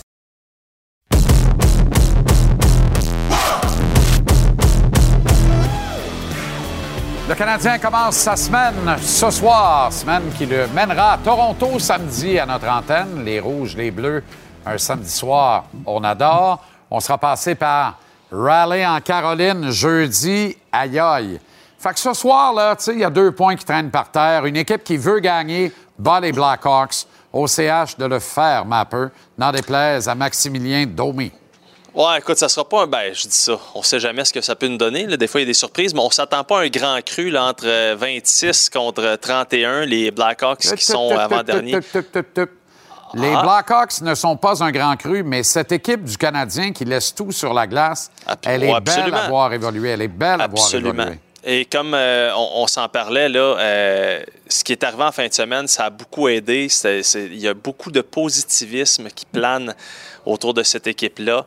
Et euh, ça a apparu ce matin. Bon, du côté des Blackhawks, c'est un petit peu plus difficile. Comme je te disais, sont un point devant les Blue Jackets de Columbus avant-dernier. On ne sait pas trop ce qui va, ce qui va se passer avec euh, Patrick Kane et Jonathan Taze. Taze qui est toujours à Chicago. On parle de euh, Hillness, donc euh, euh, un petit pépin médical. Mais euh, je parlais avec des collègues de Chicago et depuis ce qui est arrivé, qu'il avait raté sa, sa saison complète, alors, il y a beaucoup d'inquiétudes à chaque fois que Jonathan Taze est laissé de côté. Alors, à suivre, évidemment, on lui souhaite le mieux. De son côté, Patrick Kane a répété encore une fois que, bon, ça fait partie de la business. Il s'attend à être échangé. Alors, c'est un petit peu lourd dans ce vestiaire-là. Mais Luke Richardson nous a dit quand même qu'il est satisfait de voir l'évolution et tout ça. Puis, euh, bon, le, positivisme habituel. Pour ce qui est des euh, Canadiens, comme je t'ai dit tout à l'heure, Albert Jackai, durée indéterminée, haut du corps, évidemment. On parle de l'épaule. Monahan et Goulet ont patiné. Je ne serais pas euh, nécessairement surpris qu'il y ait des bonnes nouvelles au sujet de Monahan au cours des prochains jours. Donc, ça, c'est une bonne nouvelle. Pour le reste, ben, Cole Caulfield qui est venu faire un petit coucou à l'entraînement, tout souriant comme d'habitude. Puis, euh, pas de changement à la formation, sinon que Chris Wideman prend la place d'Arbor Jackai à la défense. Clairement, les Hawks, eux, sont dans le derby Connor Bedard, Mapper. hein? Ça, ça peut, écoute, ça peut pas être plus clair qu'un Diro qui recule. Je veux dire, les Blackhawks, Bon, eux, ont dit, bien. moi... Me sens Ben. Non, non, non! non, non, mais c'est pas subtil, un Diro qui recule. Donc, c'est un peu ça, c'est un dans la douche, ça fait bip, bip, bip. T'étais au courant? Là, j'ai des images. Puis, je- sais, il y a des gens qui mangent en ce moment. Peux-tu faire attention, s'il te plaît? Désolé. Merci. Mais, Il te restait un bout- je pense qu'il te restait un bout de réponse. Selon le script que j'ai appris par cœur entre 2 et 3 cet après-midi, il te reste un bout de réponse. ah, non, non, ben, moi, ra- rafraîchis-moi la mémoire parce que. Bon. Je reprends la question. On raccorde au texte? Pardon? On raccorde au texte? Check bien ça. 1, 2, 3, clap. Clairement, Mapper, les Hawks, eux, sont dans le derby Connor Bedard. Ben, effectivement, c'est ce que j'ai mentionné avec euh, tous les, les échanges et euh, comme avec les moves qu'ils ont fait, notamment avec Kirby Doc, qui, euh, qui a reçu des, des fleurs aujourd'hui de, de Patrick Kane, qui disait, comme je te disais tout à l'heure, c'est un, un- un bon jeune homme qui, qui aurait probablement dû avoir plus de chance avec les Blackhawks, pas être amené aussi vite dans la Ligue nationale, avoir des meilleures minutes et tout ça. Donc, euh, c'est ça. C'est assez clair du côté des Blackhawks. Maintenant, je, je voulais t'amener sur le sujet du jour, si tu me le permets. Euh, évidemment, c'est. euh, ces, ces- ces- ces- ces atrocités, là, quand on parle Ouais. euh, des initiations dans le monde du hockey. Et j'ai fait quelques appels aujourd'hui et il y a des gens qui m'ont contacté en privé pour me dire attention, là, ce n'est pas que dans le hockey junior. Euh, il y a tu sais, il y a des niveaux inférieurs, d'autres niveaux, puis un en particulier qui m'a dit écoute, là, si je te disais ce que j'ai subi, euh, ça passerait pas nécessairement à télé, là, comme tellement c'est épouvantable. Euh, évidemment, on espère que ce sont des cas isolés. Tu prends Luke Richardson, justement, qui nous disait Moi, j'étais à Peterborough dans le temps, dans le junior, puis c'était tellement un bon programme. Les propriétaires étaient conscients des, des- dangers qui nous entourent et il fallait que ça marche droit. Même chose pour Alex Belzil. Il dit Nous, Clément Jaudoin, là, c'était clair, il n'y en a pas d'initiation. Et on était surveillés de ce côté-là. Tu sais, quand les parents, ils mettent leurs jeunes enfants de 16, 17, 18 ans dans, les mains d'une organisation s'attendent à des, standards extrêmement élevés. Je pense que c'est le cas pour la majorité, mais euh, je suis pas tombé sur le derrière parce qu'on entend tous des, histoires et ça a vraiment changé. Tu sais, je parlais avec des gens qui me disaient Ah, ben là, nous autres, à cette heure, c'est, on chante du karaoké dans l'autobus. On, est loin de ce qu'on a lu. D'ailleurs, je t'invite à écouter Raphaël Harvey-Pinard et Alex Belzil qui nous disent que heureusement, ça ne les a pas touchés. Oui, ça m'a surpris pour vrai. Euh, je sais pas si j'avais la tête dans le sable, mais moi, dans mon stage junior, j'ai vraiment du plaisir. Les, les, les, gars vieux quand ils étaient avec moi, les, les plus vieux quand t'arrives recrues, ils étaient super gentils. Il y avait puis zéro une fois que moi avec Mouski là, euh, je sais pas si c'est l'organisation en général, mais moi j'ai eu zéro zéro pas une fois que ça passait proche de voir ou d'être témoin de ça. C'est quand même dur à attendre, surtout que moi personnellement, j'ai pas vécu ce genre de situation là, puis euh, c'est pas des choses que tu veux entendre, pas des choses que tu veux voir non plus. Puis je pense que je sais pas si ça se fait encore aujourd'hui, euh, mais il faut que ça cesse, ça, ça se passe encore, c'est sûr. Quand tu vois des gestes de même, c'est euh, c'est un peu tous les joueurs d'hockey qui sont mis dans, le même bateau, mais euh, je pense que c'est pas, pas tout le monde est comme ça. Ça arrive, c'est des, des cas qui sont isolés, mais il faut quand même que ça cesse. Puis faut, je pense, faire la, la prévention justement pour que ça arrive plus, puis que c'est, justement que ça cesse. là. Vous rappeler dans le cas d'Alex Belzil, qu'il a gradué dans le junior, dans le junior 3A à Lennoxville à l'âge de 18 ans. Donc, c'est pas un kid qui est arrivé dans le junior majeur à 16 ou 17. Il a joué une demi-saison et au fait, Clément Jaudoin, l'a ramené à Rimouski. Donc, il rentré à Rimouski en milieu de saison. S'il y avait eu des initiations, c'était déjà réglé, c'était avant. Puis il a joué une demi-saison à 18 ans. Fait c'était comme un semi-vétéran en arrivant, là. Puis ça excuse rien, là. Je veux juste dire, il, est passé à travers les mailles de l'initiation potentielle à l'époque, tu il dit il y avait des, des- des petits jeux comme ça là, tu sais, dans dans- d'autres niveaux, mais il dit jamais, on- n'est pas proche de là. Puis ce qui est à souhaiter, évidemment, c'est que ça soit terminé, là, Ouais. comme enfin, que les gens aient compris que c'est complètement, ben, en fait, inacceptable, criminel, ridicule. Et que les gens qui sont qui, qui- qui ont participé à ça, qui ont initié ça, soient accusés. Là, je dire, c'est épouvantable. Puis euh, voilà. OK, Mapper, excellente soirée, bon match. Salutations, mon chum. On vient d'en parler, il y a encore de la merde, littéralement, c'est le cas de le dire. Je pense que le mot est bien choisi dans tout le contexte. Merde qui éclabousse Hockey Canada, cette fois à travers les trois ligues de hockey euh, junior majeur du pays. Le texte de Martin Leclerc euh, hier continue de faire couler beaucoup d'encre, continue de faire jaser. Est-ce que ce texte, qui a toute apparence d'un autre wake-up call, sera cette fois le bon? Permettez-moi d'en douter, et alors là, fortement. Comme chaque fois que le cadran, d'ailleurs, sonne sous la forme de révélation au grand public d'histoires scabreuses, quelqu'un d'intérêt, quelque part, parvient toujours à mettre sa grosse paluche toute sale sur le cadran pour faire essentiellement snooze. Et alors? Ben alors rien. L'histoire fait du bruit, comme un vulgaire cadran réveil, mais on le fait taire et on se rendort à point fermé. Pourquoi donc ce serait différent cette fois-ci? Aucun indicateur n'est au vert pour le laisser croire que les révélations tirées de ce jugement de 16 pages du juge Pernod vont provoquer la vraie grande débâcle. Pourquoi? Parce que le juge, en première instance, a bêtement et cavalièrement erré. Il a trempé son gros orteil dans l'eau, il a compris qu'elle était trop frette, il a reculé élégamment, il a tourné les talons en se bandant les yeux. Terme encore une fois bien choisi dans les circonstances. Le juge conclut dans son rapport à des atrocités. Vous les connaissez, elles sont désormais documentées. Viol collectif perpétré contre des jeunes femmes par des jeunes joueurs recrues d'une organisation, mais aussi par des vétérans. Viol de joueurs recrues par des vétérans. Pénétration anale avec des manches de bâton de hockey maculées d'antiflogestine ou de deep cold. Il reste, il reste, il reste. Le juge Pernod constate et entérine les témoignages en leur attribuant une valeur de poursuite éventuelle, mais individuellement et non sur la base d'un recours collectif. Autrement dit, Pernod dit à chacun des petits David abusés, tu as le droit de poursuivre, mais tu dois le faire seul. Tu dois, toi, David, t'en prendre à Goliath avec ton propre argent, tes propres ressources. Tu n'as pas le droit, toi, David, de faire front commun dans un recours collectif afin qu'additionné à des centaines d'autres David, ça fasse quelque chose comme un vrai Goliath pour terrasser l'autre Goliath, le Goliath de mauvaise intention. Pourquoi? Ça, il y a juste le juge Pernod qui le sait. Mais il a erré et signé l'enterrement de ce scandale, ni plus ni moins. Il a trouvé la faille dans cette affaire en disant pour qu'il y ait recours collectif, il faut qu'il y ait un ensemble de personnes qui aient subi exactement le même sévice, qui aient payé le prix exactement du même stratagème. Quel manque d'humanité, quel manque de civisme. Caché derrière quoi? Un livre de loi? caché derrière un tas de merde.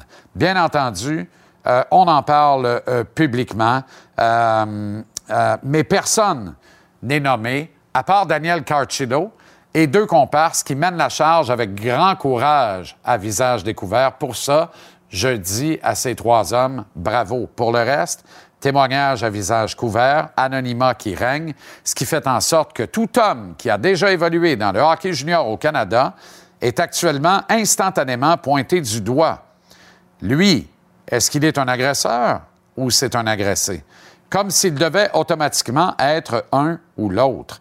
Le danger dans ce qui se passe, il est entre autres là, mais il y a un prêt à payer pour tout. On généralise puis on pense qu'unanimement, tous les gars qui ont joué junior majeur au Canada sont impliqués d'un bord ou de l'autre dans ce scandale sans nom. Il n'y a rien qui est plus faux que ça. Et un jugement massu du juge Pernall aurait pu contribuer à faire avancer beaucoup mieux ce scandale et ultimement mettre au banc des accusés des agresseurs qui, en société, pour la moitié de ce qu'ils ont fait dans un contexte initiatique d'un vestiaire d'un club de hockey, auraient fini dans une vraie prison et se seraient fait régler leur cas par des co-détenus. Est-ce que l'histoire est finie? Lorsque j'entends les ministres Saint-Onge et Charret, j'ai bien peur que oui. Sans dire qu'elles s'en lavent les mains c'est pas mal ce qu'elles font. Elles s'insurgent. C'est bien la moindre euh, des choses, mais la ministre Saint-Onge, pour une, dit en somme ben là, je peux pas couper le financement à tout bout de champ. Et elle ajoute je peux pas m'ingérer dans la gestion de ce qui se passe dans une chambre de. Excusez-moi, Madame la ministre, mais vous avez cavalièrement tort. Vous êtes à côté de vos pompes. Non seulement vous pouvez agir au nom d'une saine gouvernance, mais vous avez le devoir d'agir ne serait-ce qu'au nom des citoyens qui vous ont démocratiquement élus. Vous n'êtes pas dans une entreprise privée, vous êtes le gouvernement, vous êtes public, vous êtes élu démocratiquement par des gens qui ont voté. Vous êtes au service du peuple et non de ces instances affolantes. Enfin, qu'en est-il de tous mes amis qui ont évolué dans la Ligue nationale en passant par les rangs juniors majeurs, que ce soit au Québec ou ailleurs au Canada? À date, je frappe pour 1000. Ils me confessent tous la même affaire. On s'est fait couper les cheveux, puis c'est tout. Vais vous dire une affaire, je pense que Ménic n'a pas manqué d'ouvrage bien, bien dans un cercle de hockey junior depuis 50 ans. J'ai aucune raison de ne pas les croire. Je ne remets aucunement en doute leurs paroles ici. Je dis cependant que si un seul ou l'autre parmi tous ceux-là veut se confesser sur des sévices subis, question de se vider le cœur, mais aussi et surtout de permettre une autre sonnerie de cadran réveil collectif, il connaît mon numéro de téléphone, il trouvera réconfort, accueil et une écoute active. Parce que si une personnalité que tout le monde connaît au Québec sort public et dit écoutez-moi bien, mais vous compter ce qui m'est arrivé, je pense que là, il y a des ministres, voire peut-être un juge, voire peut-être le Guy Bertrand des temps nouveaux, un jeune avocat dans un cabinet qui va dire Moi, je repars avec le bâton du pèlerin ou le bâton de hockey. Il m'a pas le fourré dans le derrière de personne. Mais m'a mené le combat en joie le vert, puis on va l'avoir, notre cours collectif.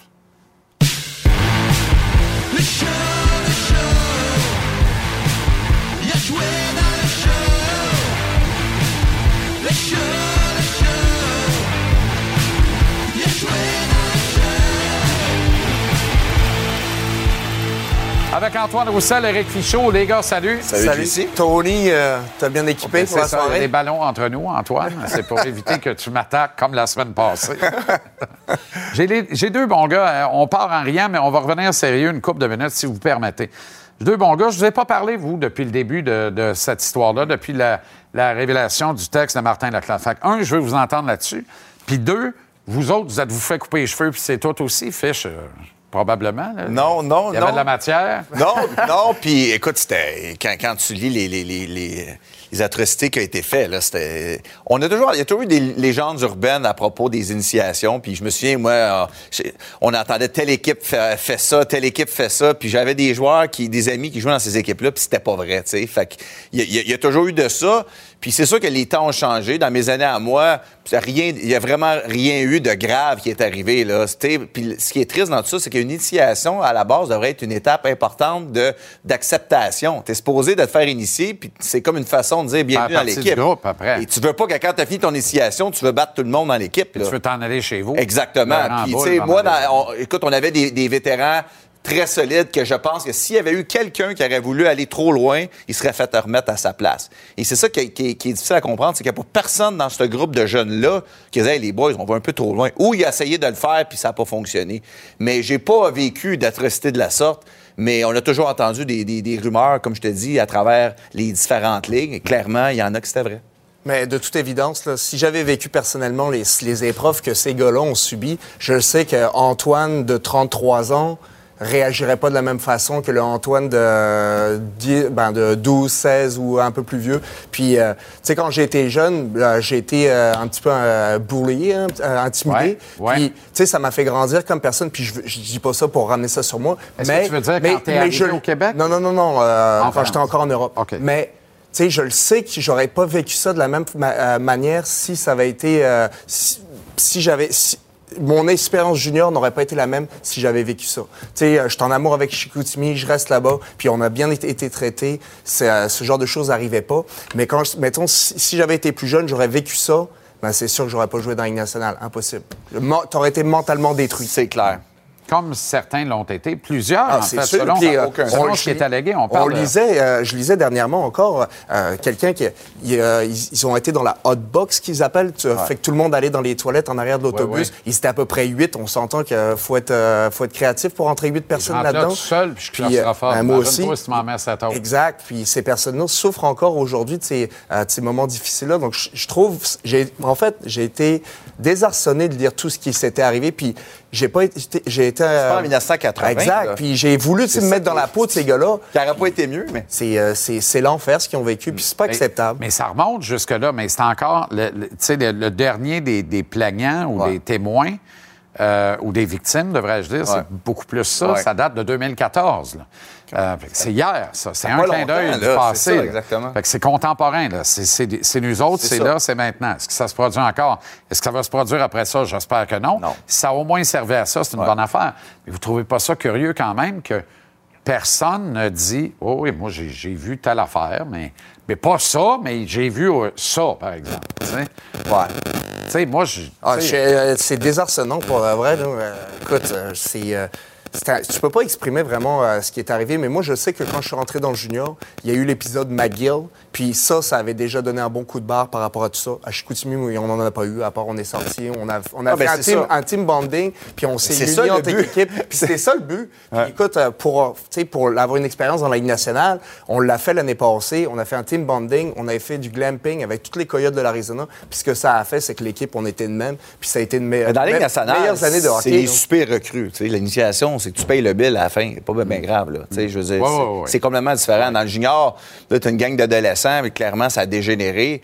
Euh, moi, je peux très bien. euh, je me souviens que quand j'étais euh, à 18 ans, tu un vétéran, on avait, on, on s'était assuré qu'il n'arriverait rien. Tu sais, que c'était pas.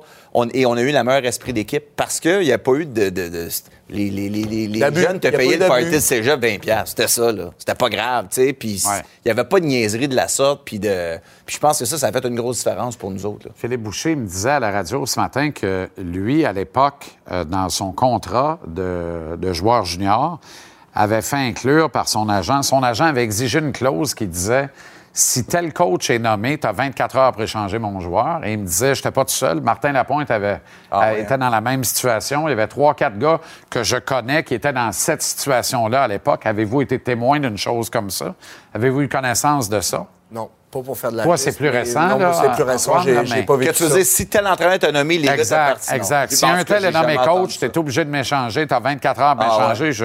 Hors de question cause que de mon, la- mon le traitement client- qu'il aurait subi. Exactement. OK. Traitement qu'il aurait subi ou Ouais. abus, souvent des abus euh, verbaux, là, des abus Psychologiques, dans le cas des Non. coachs. là. Non. Il y a eu des abus physiques aussi. là. On se rappelle tous Jean Bégin à Drummondville, qui avait abusé de plusieurs joueurs et autres membres du personnel, puis tout ça, euh, et qui d'ailleurs s'est s'est immolé, je pense, par le feu dans sa voiture, là, s'est enlevé la vie, euh, parce que là, l'enquête Ouais. euh, l'enquête aboutissait vers euh, Ouais. des accusations, puis tout ça. Non, j'ai j'ai pas, j'ai j'ai pas, parce que j'ai pas eu connaissance de ça. Puis j'ai jamais entendu parler dans mon équipe que le gars disait si c'est tel gars qui arrive, moi je suis OK. parti. Non, pas, pas de ce côté-là. OK. Bon, ben, les Blackhawks sont en ville.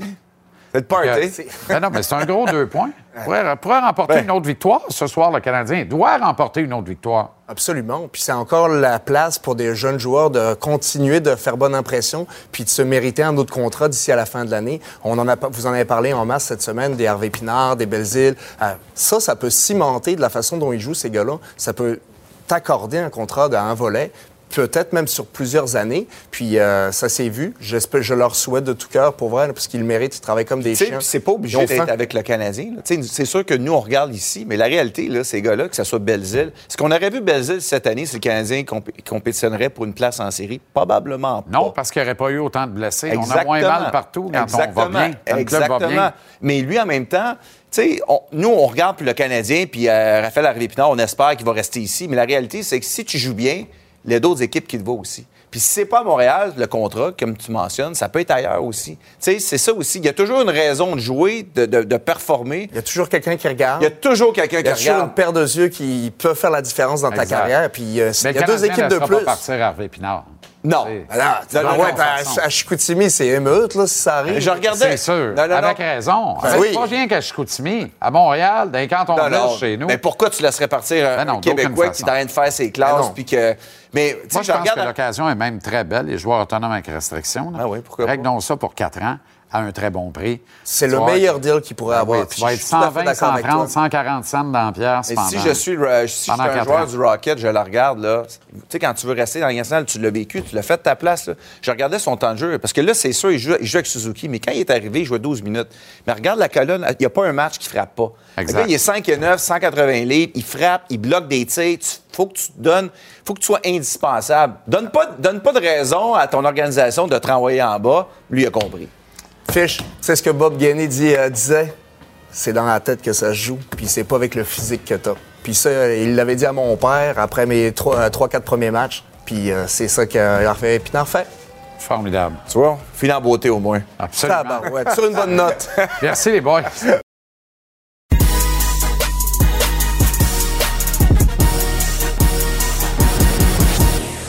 La dose est propulsée par le tvrsport.ca.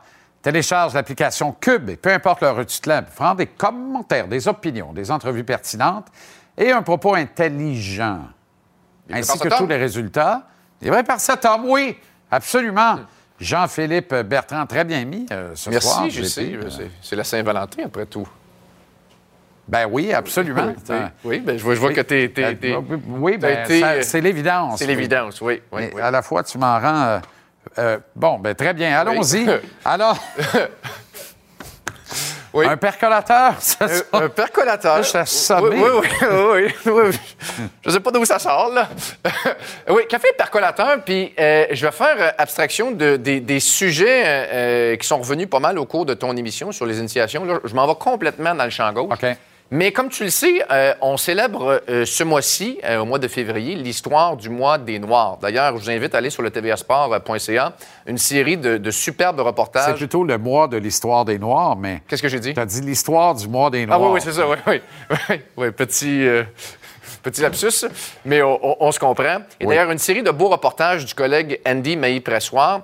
Et, moi, ce soir, ou en fait, euh, ben, on l'enregistre ce soir, mais c'est pour demain au balado La Dose, on reçoit un historien spécialisé euh, dans l'histoire des royaux de Montréal. Parce que euh, j'ai toujours trouvé que, que la ville de Montréal n'a pas assez de crédit pour le rôle qu'elle a occupé dans, dans- dans l'histoire du, du baseball majeur et de son ouverture vers les, vers les Noirs. Et oui, oui, on pense à Jackie Robinson, ça c'est l'évidence même, mais Montréal a également ouvert la porte au plus grand joueur latin de tous les temps, c'est-à-dire Roberto Clemente, qui est devenu éventuellement une grande vedette pour les Pirates de Pittsburgh. Alors, tu, tu sais comment je baigne dans le milieu du baseball, tu sais comme j'aime l'histoire du baseball, et malheureusement, en sol américain, on ne fait à peu près jamais mention de, de- de Montréal dans cette riche histoire et dans, ce- et dans ce- cette grande ouverture vers ce, ce- ce changement social. D'ailleurs, euh, je trouve qu'il reste très, très peu de vestiges, ici même au Québec, des royaux de Montréal.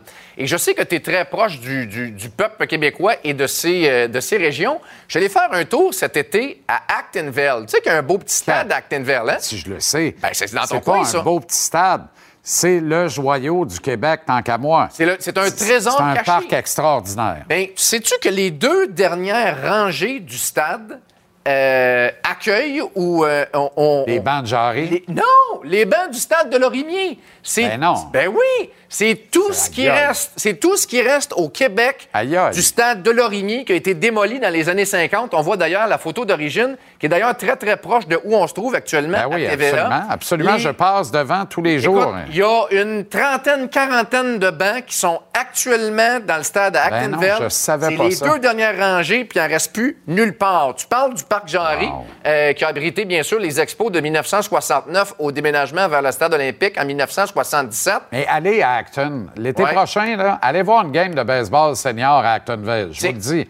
Attachez-vous, là. Vous allez avoir du fun au cube. C'est incroyable. On vient de voir Jarry. Sais-tu où est-ce qu'ils sont, les bancs du parc Jarry? Ben là, il y en a à Granby. Là, il y en a à Granby. Il y en a à Granby. C'est ça, au stade Napoléon-Fontaine. Exact. Ah oui, ça, je m'assieds dessus à tous les étés aussi. Ça, c'est à Granby. On vient de voir Léo Asselin à. Actonville. Le Le stade Léo. Asselin. Je Exact. cherchais le nom. Là. Mais regarde ça, c'est beau. C'est magnifique. Écoute, si tu rentres là-dedans, là, ça, ça sent le baseball. Ça sent un- balle. ça- ça- Comme le vieux stade de Trois-Rivières, Absolument. passant, qui est magnifique. Absolument, qui, est- la copie de celui de, de- Québec. Qui est la copie de celui de Québec. Puis celui de Québec que j'adore, quand ils ont mis le gazon artificiel, ben moi aussi. je suis Ah oui, fou. Moi aussi. Je suis venu fou. C'est juste euh, la, la- la bulle qu'ils ont érigée euh, rentabilise euh, le stade à l'année longue. Là. C'est Alors, je ça. peux, je peux les comprendre. Puis une dernière petite colle pour toi, OK? Puis là, là je m'adresse aux amateurs peut-être un petit peu plus vieux. Moi, j'ai pas connu ça. Mais les Alouettes ont joué dans les années 70, là où les Expos 2.0 devaient jouer au Bassin-Pile. L'autostade. Euh, On a-tu la photo de, de l'autostade? Regardez bien ça. L'autostade, mon boy. les estrades avec un trou entre chaque. On dirait les palettes de notre collègue, là. C'est... Oui, oui, oui. En TK. Les, les palettes à Boucardiouf, tu sais. Ben, c'était pas lui, mais en TK.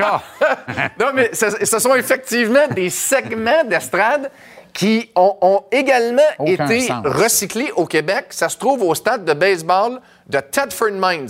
Alors, Ah, ouais. on a pris Et ça, c'est sur le bord de l'autoroute Ville-Marie. Ben, c'est- Ça frais- faisait fret là-dedans, une affaire c'est là que les expos devaient jouer, Ouais, là. ouais, en ouais. plein, là. Alors, je trouve ça le fun parce qu'on a quand même recyclé un petit peu de nos installations euh, sportives. Donc, il y a des bancs de l'autostade à à Thetford Mines. Ça, je savais pas Des ça. bancs du stade Jarry à Granby, puis des, des bancs du stade de Lorimier à Thetford Mines. Tenez-vous là pour dit. Wow. Non, de Dormier à Actonville. Euh, OK, j'ai dit? Oh, Thetford Mines, c'est Ah, ouais, l'autostade. ah, ouais, exact, à Actonville. Exact. Bon, ben, l'année prochaine, on va m'asseoir dans les bancs de Les, Lormier. les dernières rangées. Garantis pas que m'en à Thetford, Non. mais à Acton, j'aime bien ça. Salutations aux gens de. Non, non, de la bonne petite cantine. Oui. Non, moutarde, oignon chaud, une paire, toastée. Oui. Oui. Soit là, tu regardes la balle, ça Yes. tourne. Ça tourne. La pelule rentre, let's go, pop-up, ça marche. Salutations aux Doré et autres à Acton. Bien sûr. OK, euh, JP, merci. La dose. Salut.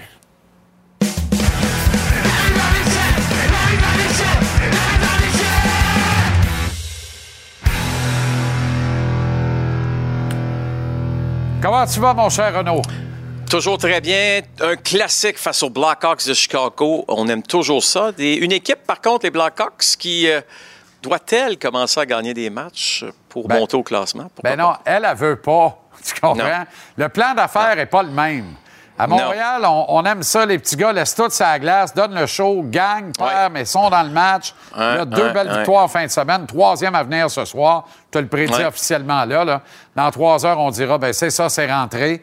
Euh, ben non, c'est ça. Mais Chicago, là, c'est une entreprise de démolition perpétrée par Stevie Wonder. Oui, euh, effectivement. Donc, ton Stevie Wonder a quand même un nom.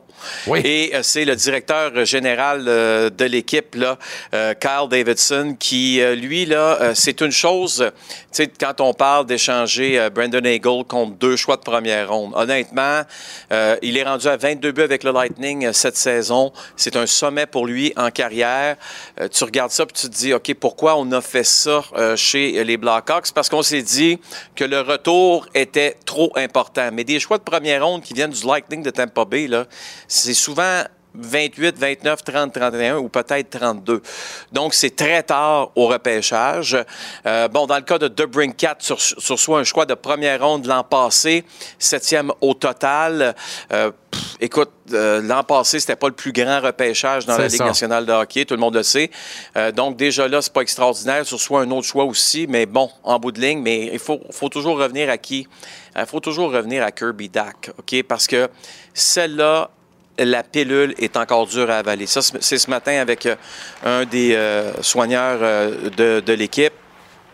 Puis, tu vois justement le respect qui existe encore entre les joueurs, les dirigeants, envers Kir- Kirby Doc, sans aucun doute. Mais quand tu fouilles un peu, tu réalises que cette transaction-là a eu lieu simplement parce que Kirby Doc, de la façon dont on, on l'utilisait avec les Blackhawks, de façon sur un trio défensif. On ne lui donnait pas beaucoup de chance offensivement. Je pense que euh, quand tu penses aussi à Carl Davidson comme directeur général, il n'était pas un grand fan de Kirby Doc, n'aimait pas probablement son attitude. Puis là, on, on décide de l'échanger. Imagine, là, imagine ce jeune homme-là qui aujourd'hui, moi, je le qualifie même de guerrier dans sa façon de jouer. Laisser faire, le- le- le- quand il y a deux semaines, il a laissé tomber les gants. C'est pas ça dont je parle. Je parle d'un gars qui est très dur sur son corps, qui se sacrifie, qui est impliqué et qui est encore très jeune. Que va être Kirby Dack dans trois ans? Ça va être tout un joueur de hockey. Il n'y a aucun doute là-dessus. Alors, les Blackhawks de Chicago ont carrément erré dans ce dossier-là. Euh, puis ça, ça a fait très mal, très, très mal, Jean-Charles, au, au leader de l'équipe, Jonathan Taves, Patrick Kane. Ça nous amène à ces deux hommes, deux hommes-là qui ont longtemps critiqué cette transaction-là de Kirby Doc et là qui vont être échangés dans les prochaines semaines. Peux-tu croire que c'est tellement pas un marché euh, de vendeurs présentement qu'un gars comme Jonathan Taves, les Blackhawks de Chicago, on pense au mieux avoir un choix de deuxième ronde. Ça pourrait être un choix de troisième ronde. On parle de Jonathan Taves, gagnant de trois Coupes Stanley. Patrick Kane, ça sera pas un, ça va être un choix de première ronde, probablement un choix de première ronde qui va venir d'une très bonne équipe. Donc, on va repêcher encore à tel quel rang avec ce choix-là. 25, 26, 27, peut-être plus, plus haut encore. Euh, souhaitons qu'on va être en mesure d'obtenir plus, mais on, on est un peu, je te dirais, présentement chez les Blackhawks, déçus euh, du marché. Le marché n'est vraiment pas fait pour les vendeurs, beaucoup plus sur les acheteurs. Puis la transaction, justement, euh, la semaine dernière, euh, des Rangers de New York avec les Blues, l'a très clairement démontré en passant. Là, Euh, je veux dire, on n'a pas payé très, très cher pour aller chercher le meilleur attaquant des Blues la semaine dernière. Il faut rappeler que ces deux gars-là, en plus, c'est pas la dernière année de leur contrat et ils ont des clauses de non-mouvement. Donc, ils choisissent leur destination. Et si on obtient un premier choix pour Kane, ça serait, je serais renversé que ce soit pour l'encan de 2023. Sais, ils se sont débarrassés de Cat, de Hagel et de Kirby Doc. Ils ont obtenu cinq choix de première ronde au total. Un seul en 2023, Renault. Ouais, ouais, un seul sais, en c'est- 2023, qui est le meilleur encamp depuis 20 ans. Personne ne veut donner un choix de première ronde 2023. Fait que euh, c'est compliqué, là. Comment... Et là, tu ramènes ça aux Canadiens. Comment Kent Hughes va sortir le 3 mars avec un autre choix de première ronde? S'il réussit à passer Monahan ou Edmondson? Pas clair. Parce que, premièrement, ils sont pas revenus, ils jouent toujours pas. Fait que la valeur, quand tu joues pas, c'est zéro. Ah oui, ça c'est clair. Puis la seule façon que tu peux faire, justement, Jean-Charles, c'est de construire la transaction en disant ce qu'on va faire, c'est qu'on va donner euh, un choix, des choix conditionnels. On va baser ça sur le nombre de matchs qu'il va jouer, le nombre de rondes en série que le joueur va être en mesure de jouer. Mais bonne chance. Puis tu parlais de Monahan, là. Ouais. Lui, il était de retour sur la glace. Ben, ça fait déjà quelques jours qu'il patine. Euh, il était sur la glace aujourd'hui. Euh, mais il y a une chose qui est dommage, c'est que Joel Edmondson n'y était pas ce matin sur la patinoire, blessé au dos. Dans le cas de Monahan, c'est Len.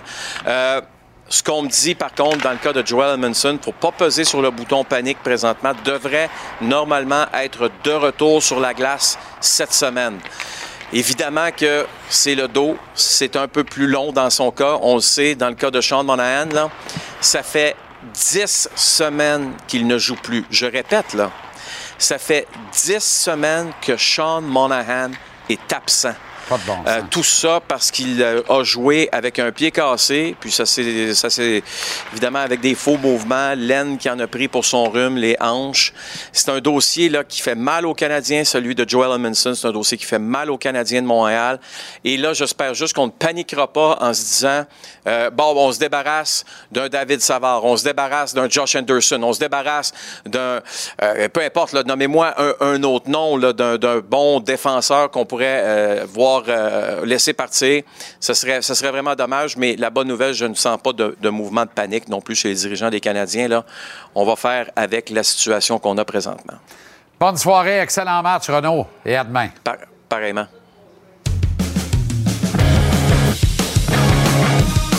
Capital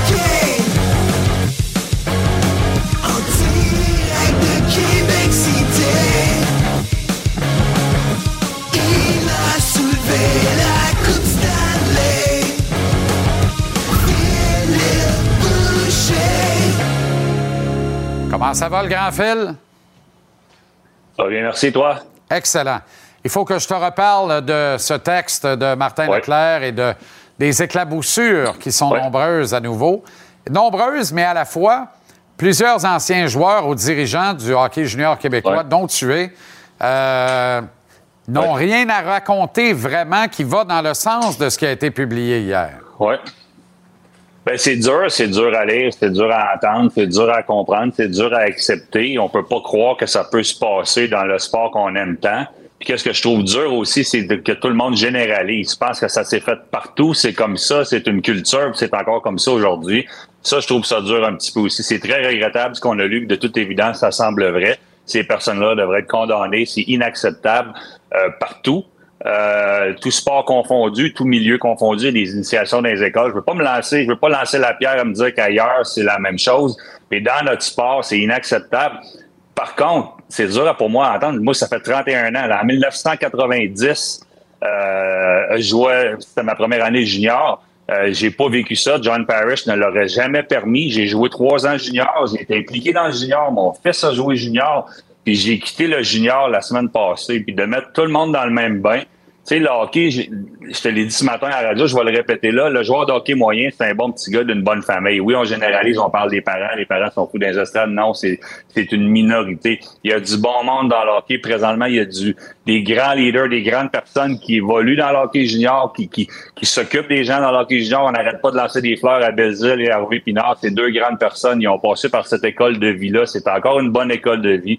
Il y a énormément de bonnes personnes qui sont là. Il y a des médecins qui vont sortir de là. Oui, il y a des joueurs de hockey, il y a des politiciens, il y a des bonnes personnes. C'est ça qui me fait mal, c'est que faut pas se cacher la tête dans le sable. C'est déjà arrivé, c'est inacceptable. Moi, en 30 quelques années de hockey junior ou d'im- d'implication dans le hockey, j'ai jamais vécu ça. J'ai jamais vu ça. J'aurais jamais accepté ça. Euh, oui, il faut que ça change, mais de penser que c'est le négativisme alentour du hockey qui me dérange un petit peu, même s'il faut se le dire, des fois, c'est mérité. Est-ce qu'il n'est pas là un peu le problème, le fait que euh, dans, dans un, un document où tout le monde n'est pas à visage découvert comme ça, on n'est pas capable de mettre la face des victimes et des agresseurs? Donc, automatiquement, tout ce que les gens font, c'est généraliser. C'est la nature humaine qui est comme ça. Fait que tu as déjà travaillé dans le junior, tu as déjà joué le junior, tu as soit été agressé ou tu as soit agressé quelqu'un. C'est ça, c'est ça, c'est ça qui, qui est dommage, je le déplore. là. Je, mais je suis à la même place que toi là-dessus. Non, en mais c'est ça, mais en même Hockey temps, si les puis autorités et le juge Pernell avaient fait leur job comme du monde, on ne serait pas devant ça ce soir. On, connaîtrait la liste de toutes les victimes, on connaîtrait la liste de tous les agresseurs, puis tu ne serais pas obligé de dire j'ai jamais vu ça, puis j'ai pas fait partie de ça. On verrait pas ton nom nulle part. Fait qu'on on le saurait. Tu comprends ce Mais que je veux ça, dire? je suis sincère, c'est sincère quand je te dis ça. Puis quand je vais, je suis allé, je suis allé au challenge à la baie, il venait de sortir une histoire à Drummondville d'agression et tout. Puis là, on généralisait encore, on regardait, c'est comme si je regardais tous les petits joueurs sur la glace, ça allait être des mauvaises personnes, ça allait être eux les prochains à faire ça. Non, il y a du bon monde dans le hockey, il y a du bon monde dans la société, mais aussi il y a des bad apples, puis malheureusement, on passe beaucoup de temps à parler d'eux autres, et c'est mérité. Là. Les gens qui sont impliqués dans ça devraient être sanctionnés, devraient payer la facture. Pas tout le monde qui joue au hockey, parce que pour les gens qui nous écoutent, là, une des plus belles écoles de vie au monde, c'est le hockey. OK, Phil. Euh, J'aimerais qu'on écoute Patrick Kane ensemble et qu'on réagisse ensuite. Ouais. I'm not surprised. I mean, what is he, 21 or 22 years old? Like, I mean, it takes it takes uh, some time um, sometimes, and he was probably rushed into the league, and uh, um, you know, you're playing fourth line minutes, getting sat out games. It's probably not the best thing for your development. So. Patrick Kane qui commentait la situation de Kirby Doc. Le même Ouais. Patrick Kane qui, la semaine dernière, disait c'est moi qui aurais dû être échangé aux Rangers, pas Vladimir Tarasenko. Autre flèche à l'organisation Ouais. des Blackhawks. là.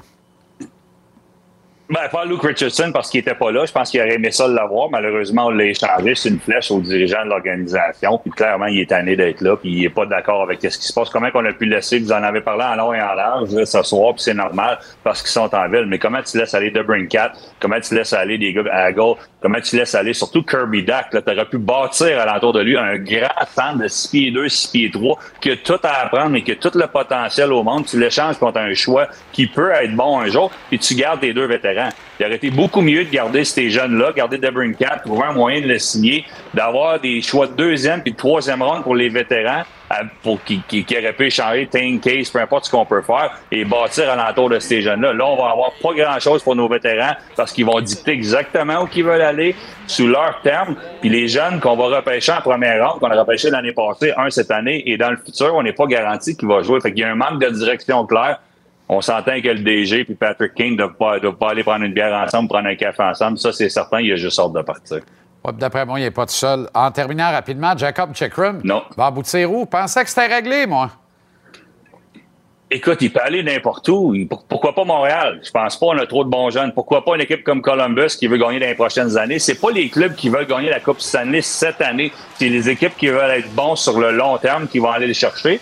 Puis là-dedans, ben, tu peux en mettre une vingtaine d'équipes. Je pense que c'est pour ça que c'est compliqué. Je serais curieux de savoir le nombre d'offres qu'on est en train d'étudier présentement. Ça, doit, être astronomique. Le prix doit être très élevé parce que c'est un jeune joueur sur qui comme Dak à Montréal, on va réussir à faire. Chikrin est un petit peu plus vieux, que tu vas pouvoir bâtir alentour, que tu vas pouvoir espérer gagner dans les années qui s'en viennent. C'est le genre de gars qui peut te rapporter un premier choix du prochain encan.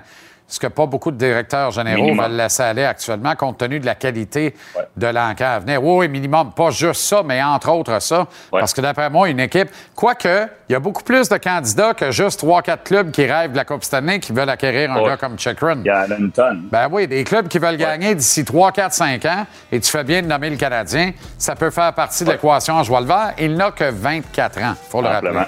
Merci, Phil. Bonne soirée, à demain. Bonne soirée, à demain.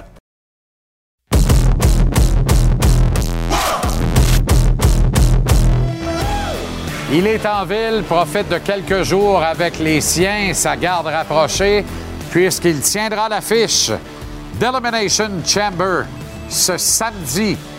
Un grand événement de la WWE qui sera présenté ici, au Centre Bell à Montréal, suivant SmackDown en direct sur les réseaux de télé américains vendredi également devant une salle comble euh, et en direct depuis le Centre Bell.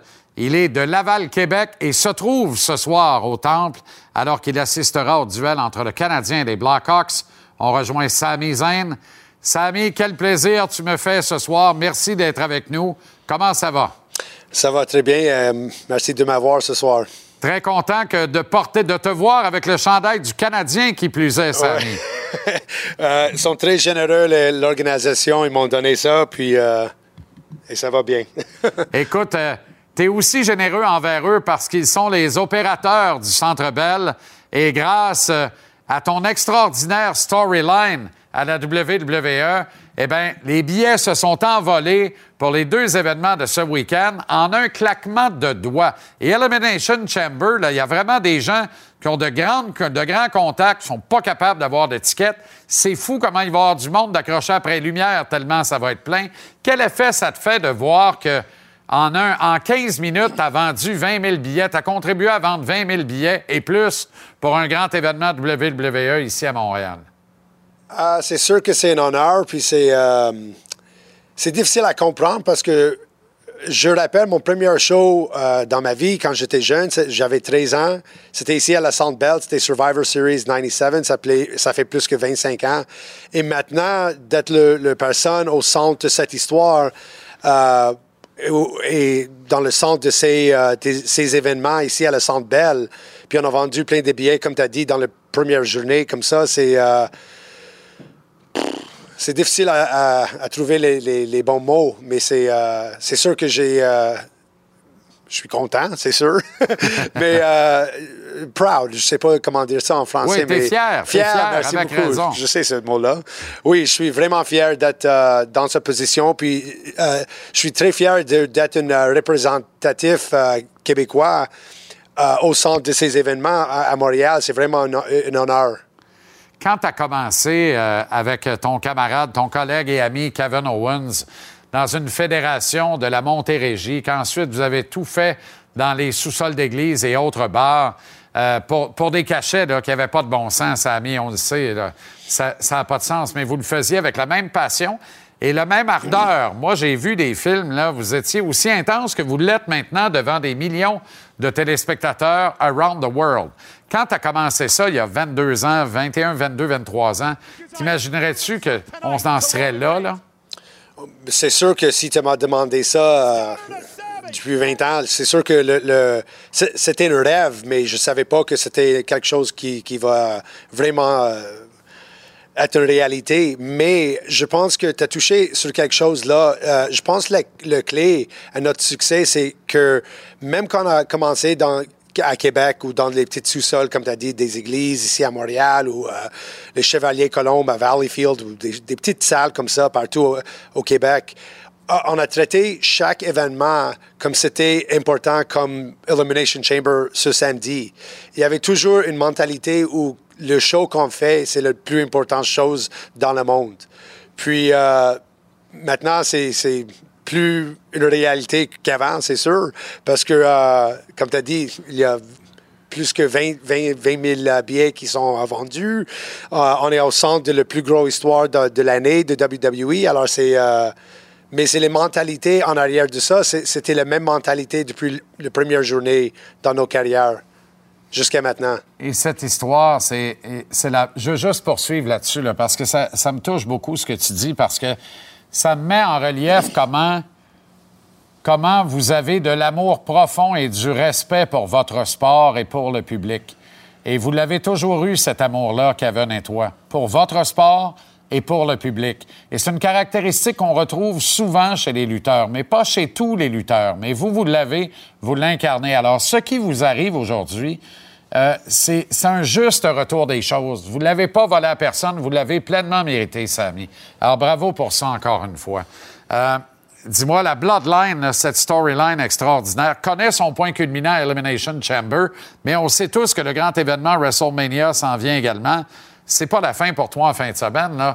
C'est sûr qu'il y a autre chose. La WWE ne peut pas se passer d'un- artiste du ring comme tu es. C'est sensationnel ce que tu apportes à cette entreprise, à cette compagnie.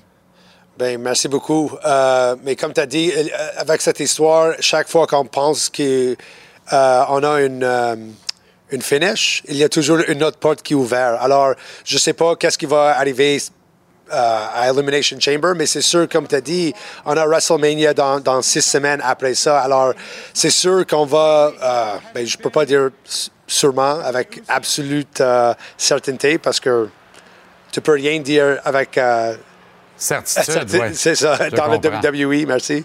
Euh, mais euh, on a, il y a une bonne raison pour penser que il y a, ça va continuer l'histoire après Elimination Chamber et jusqu'à WrestleMania.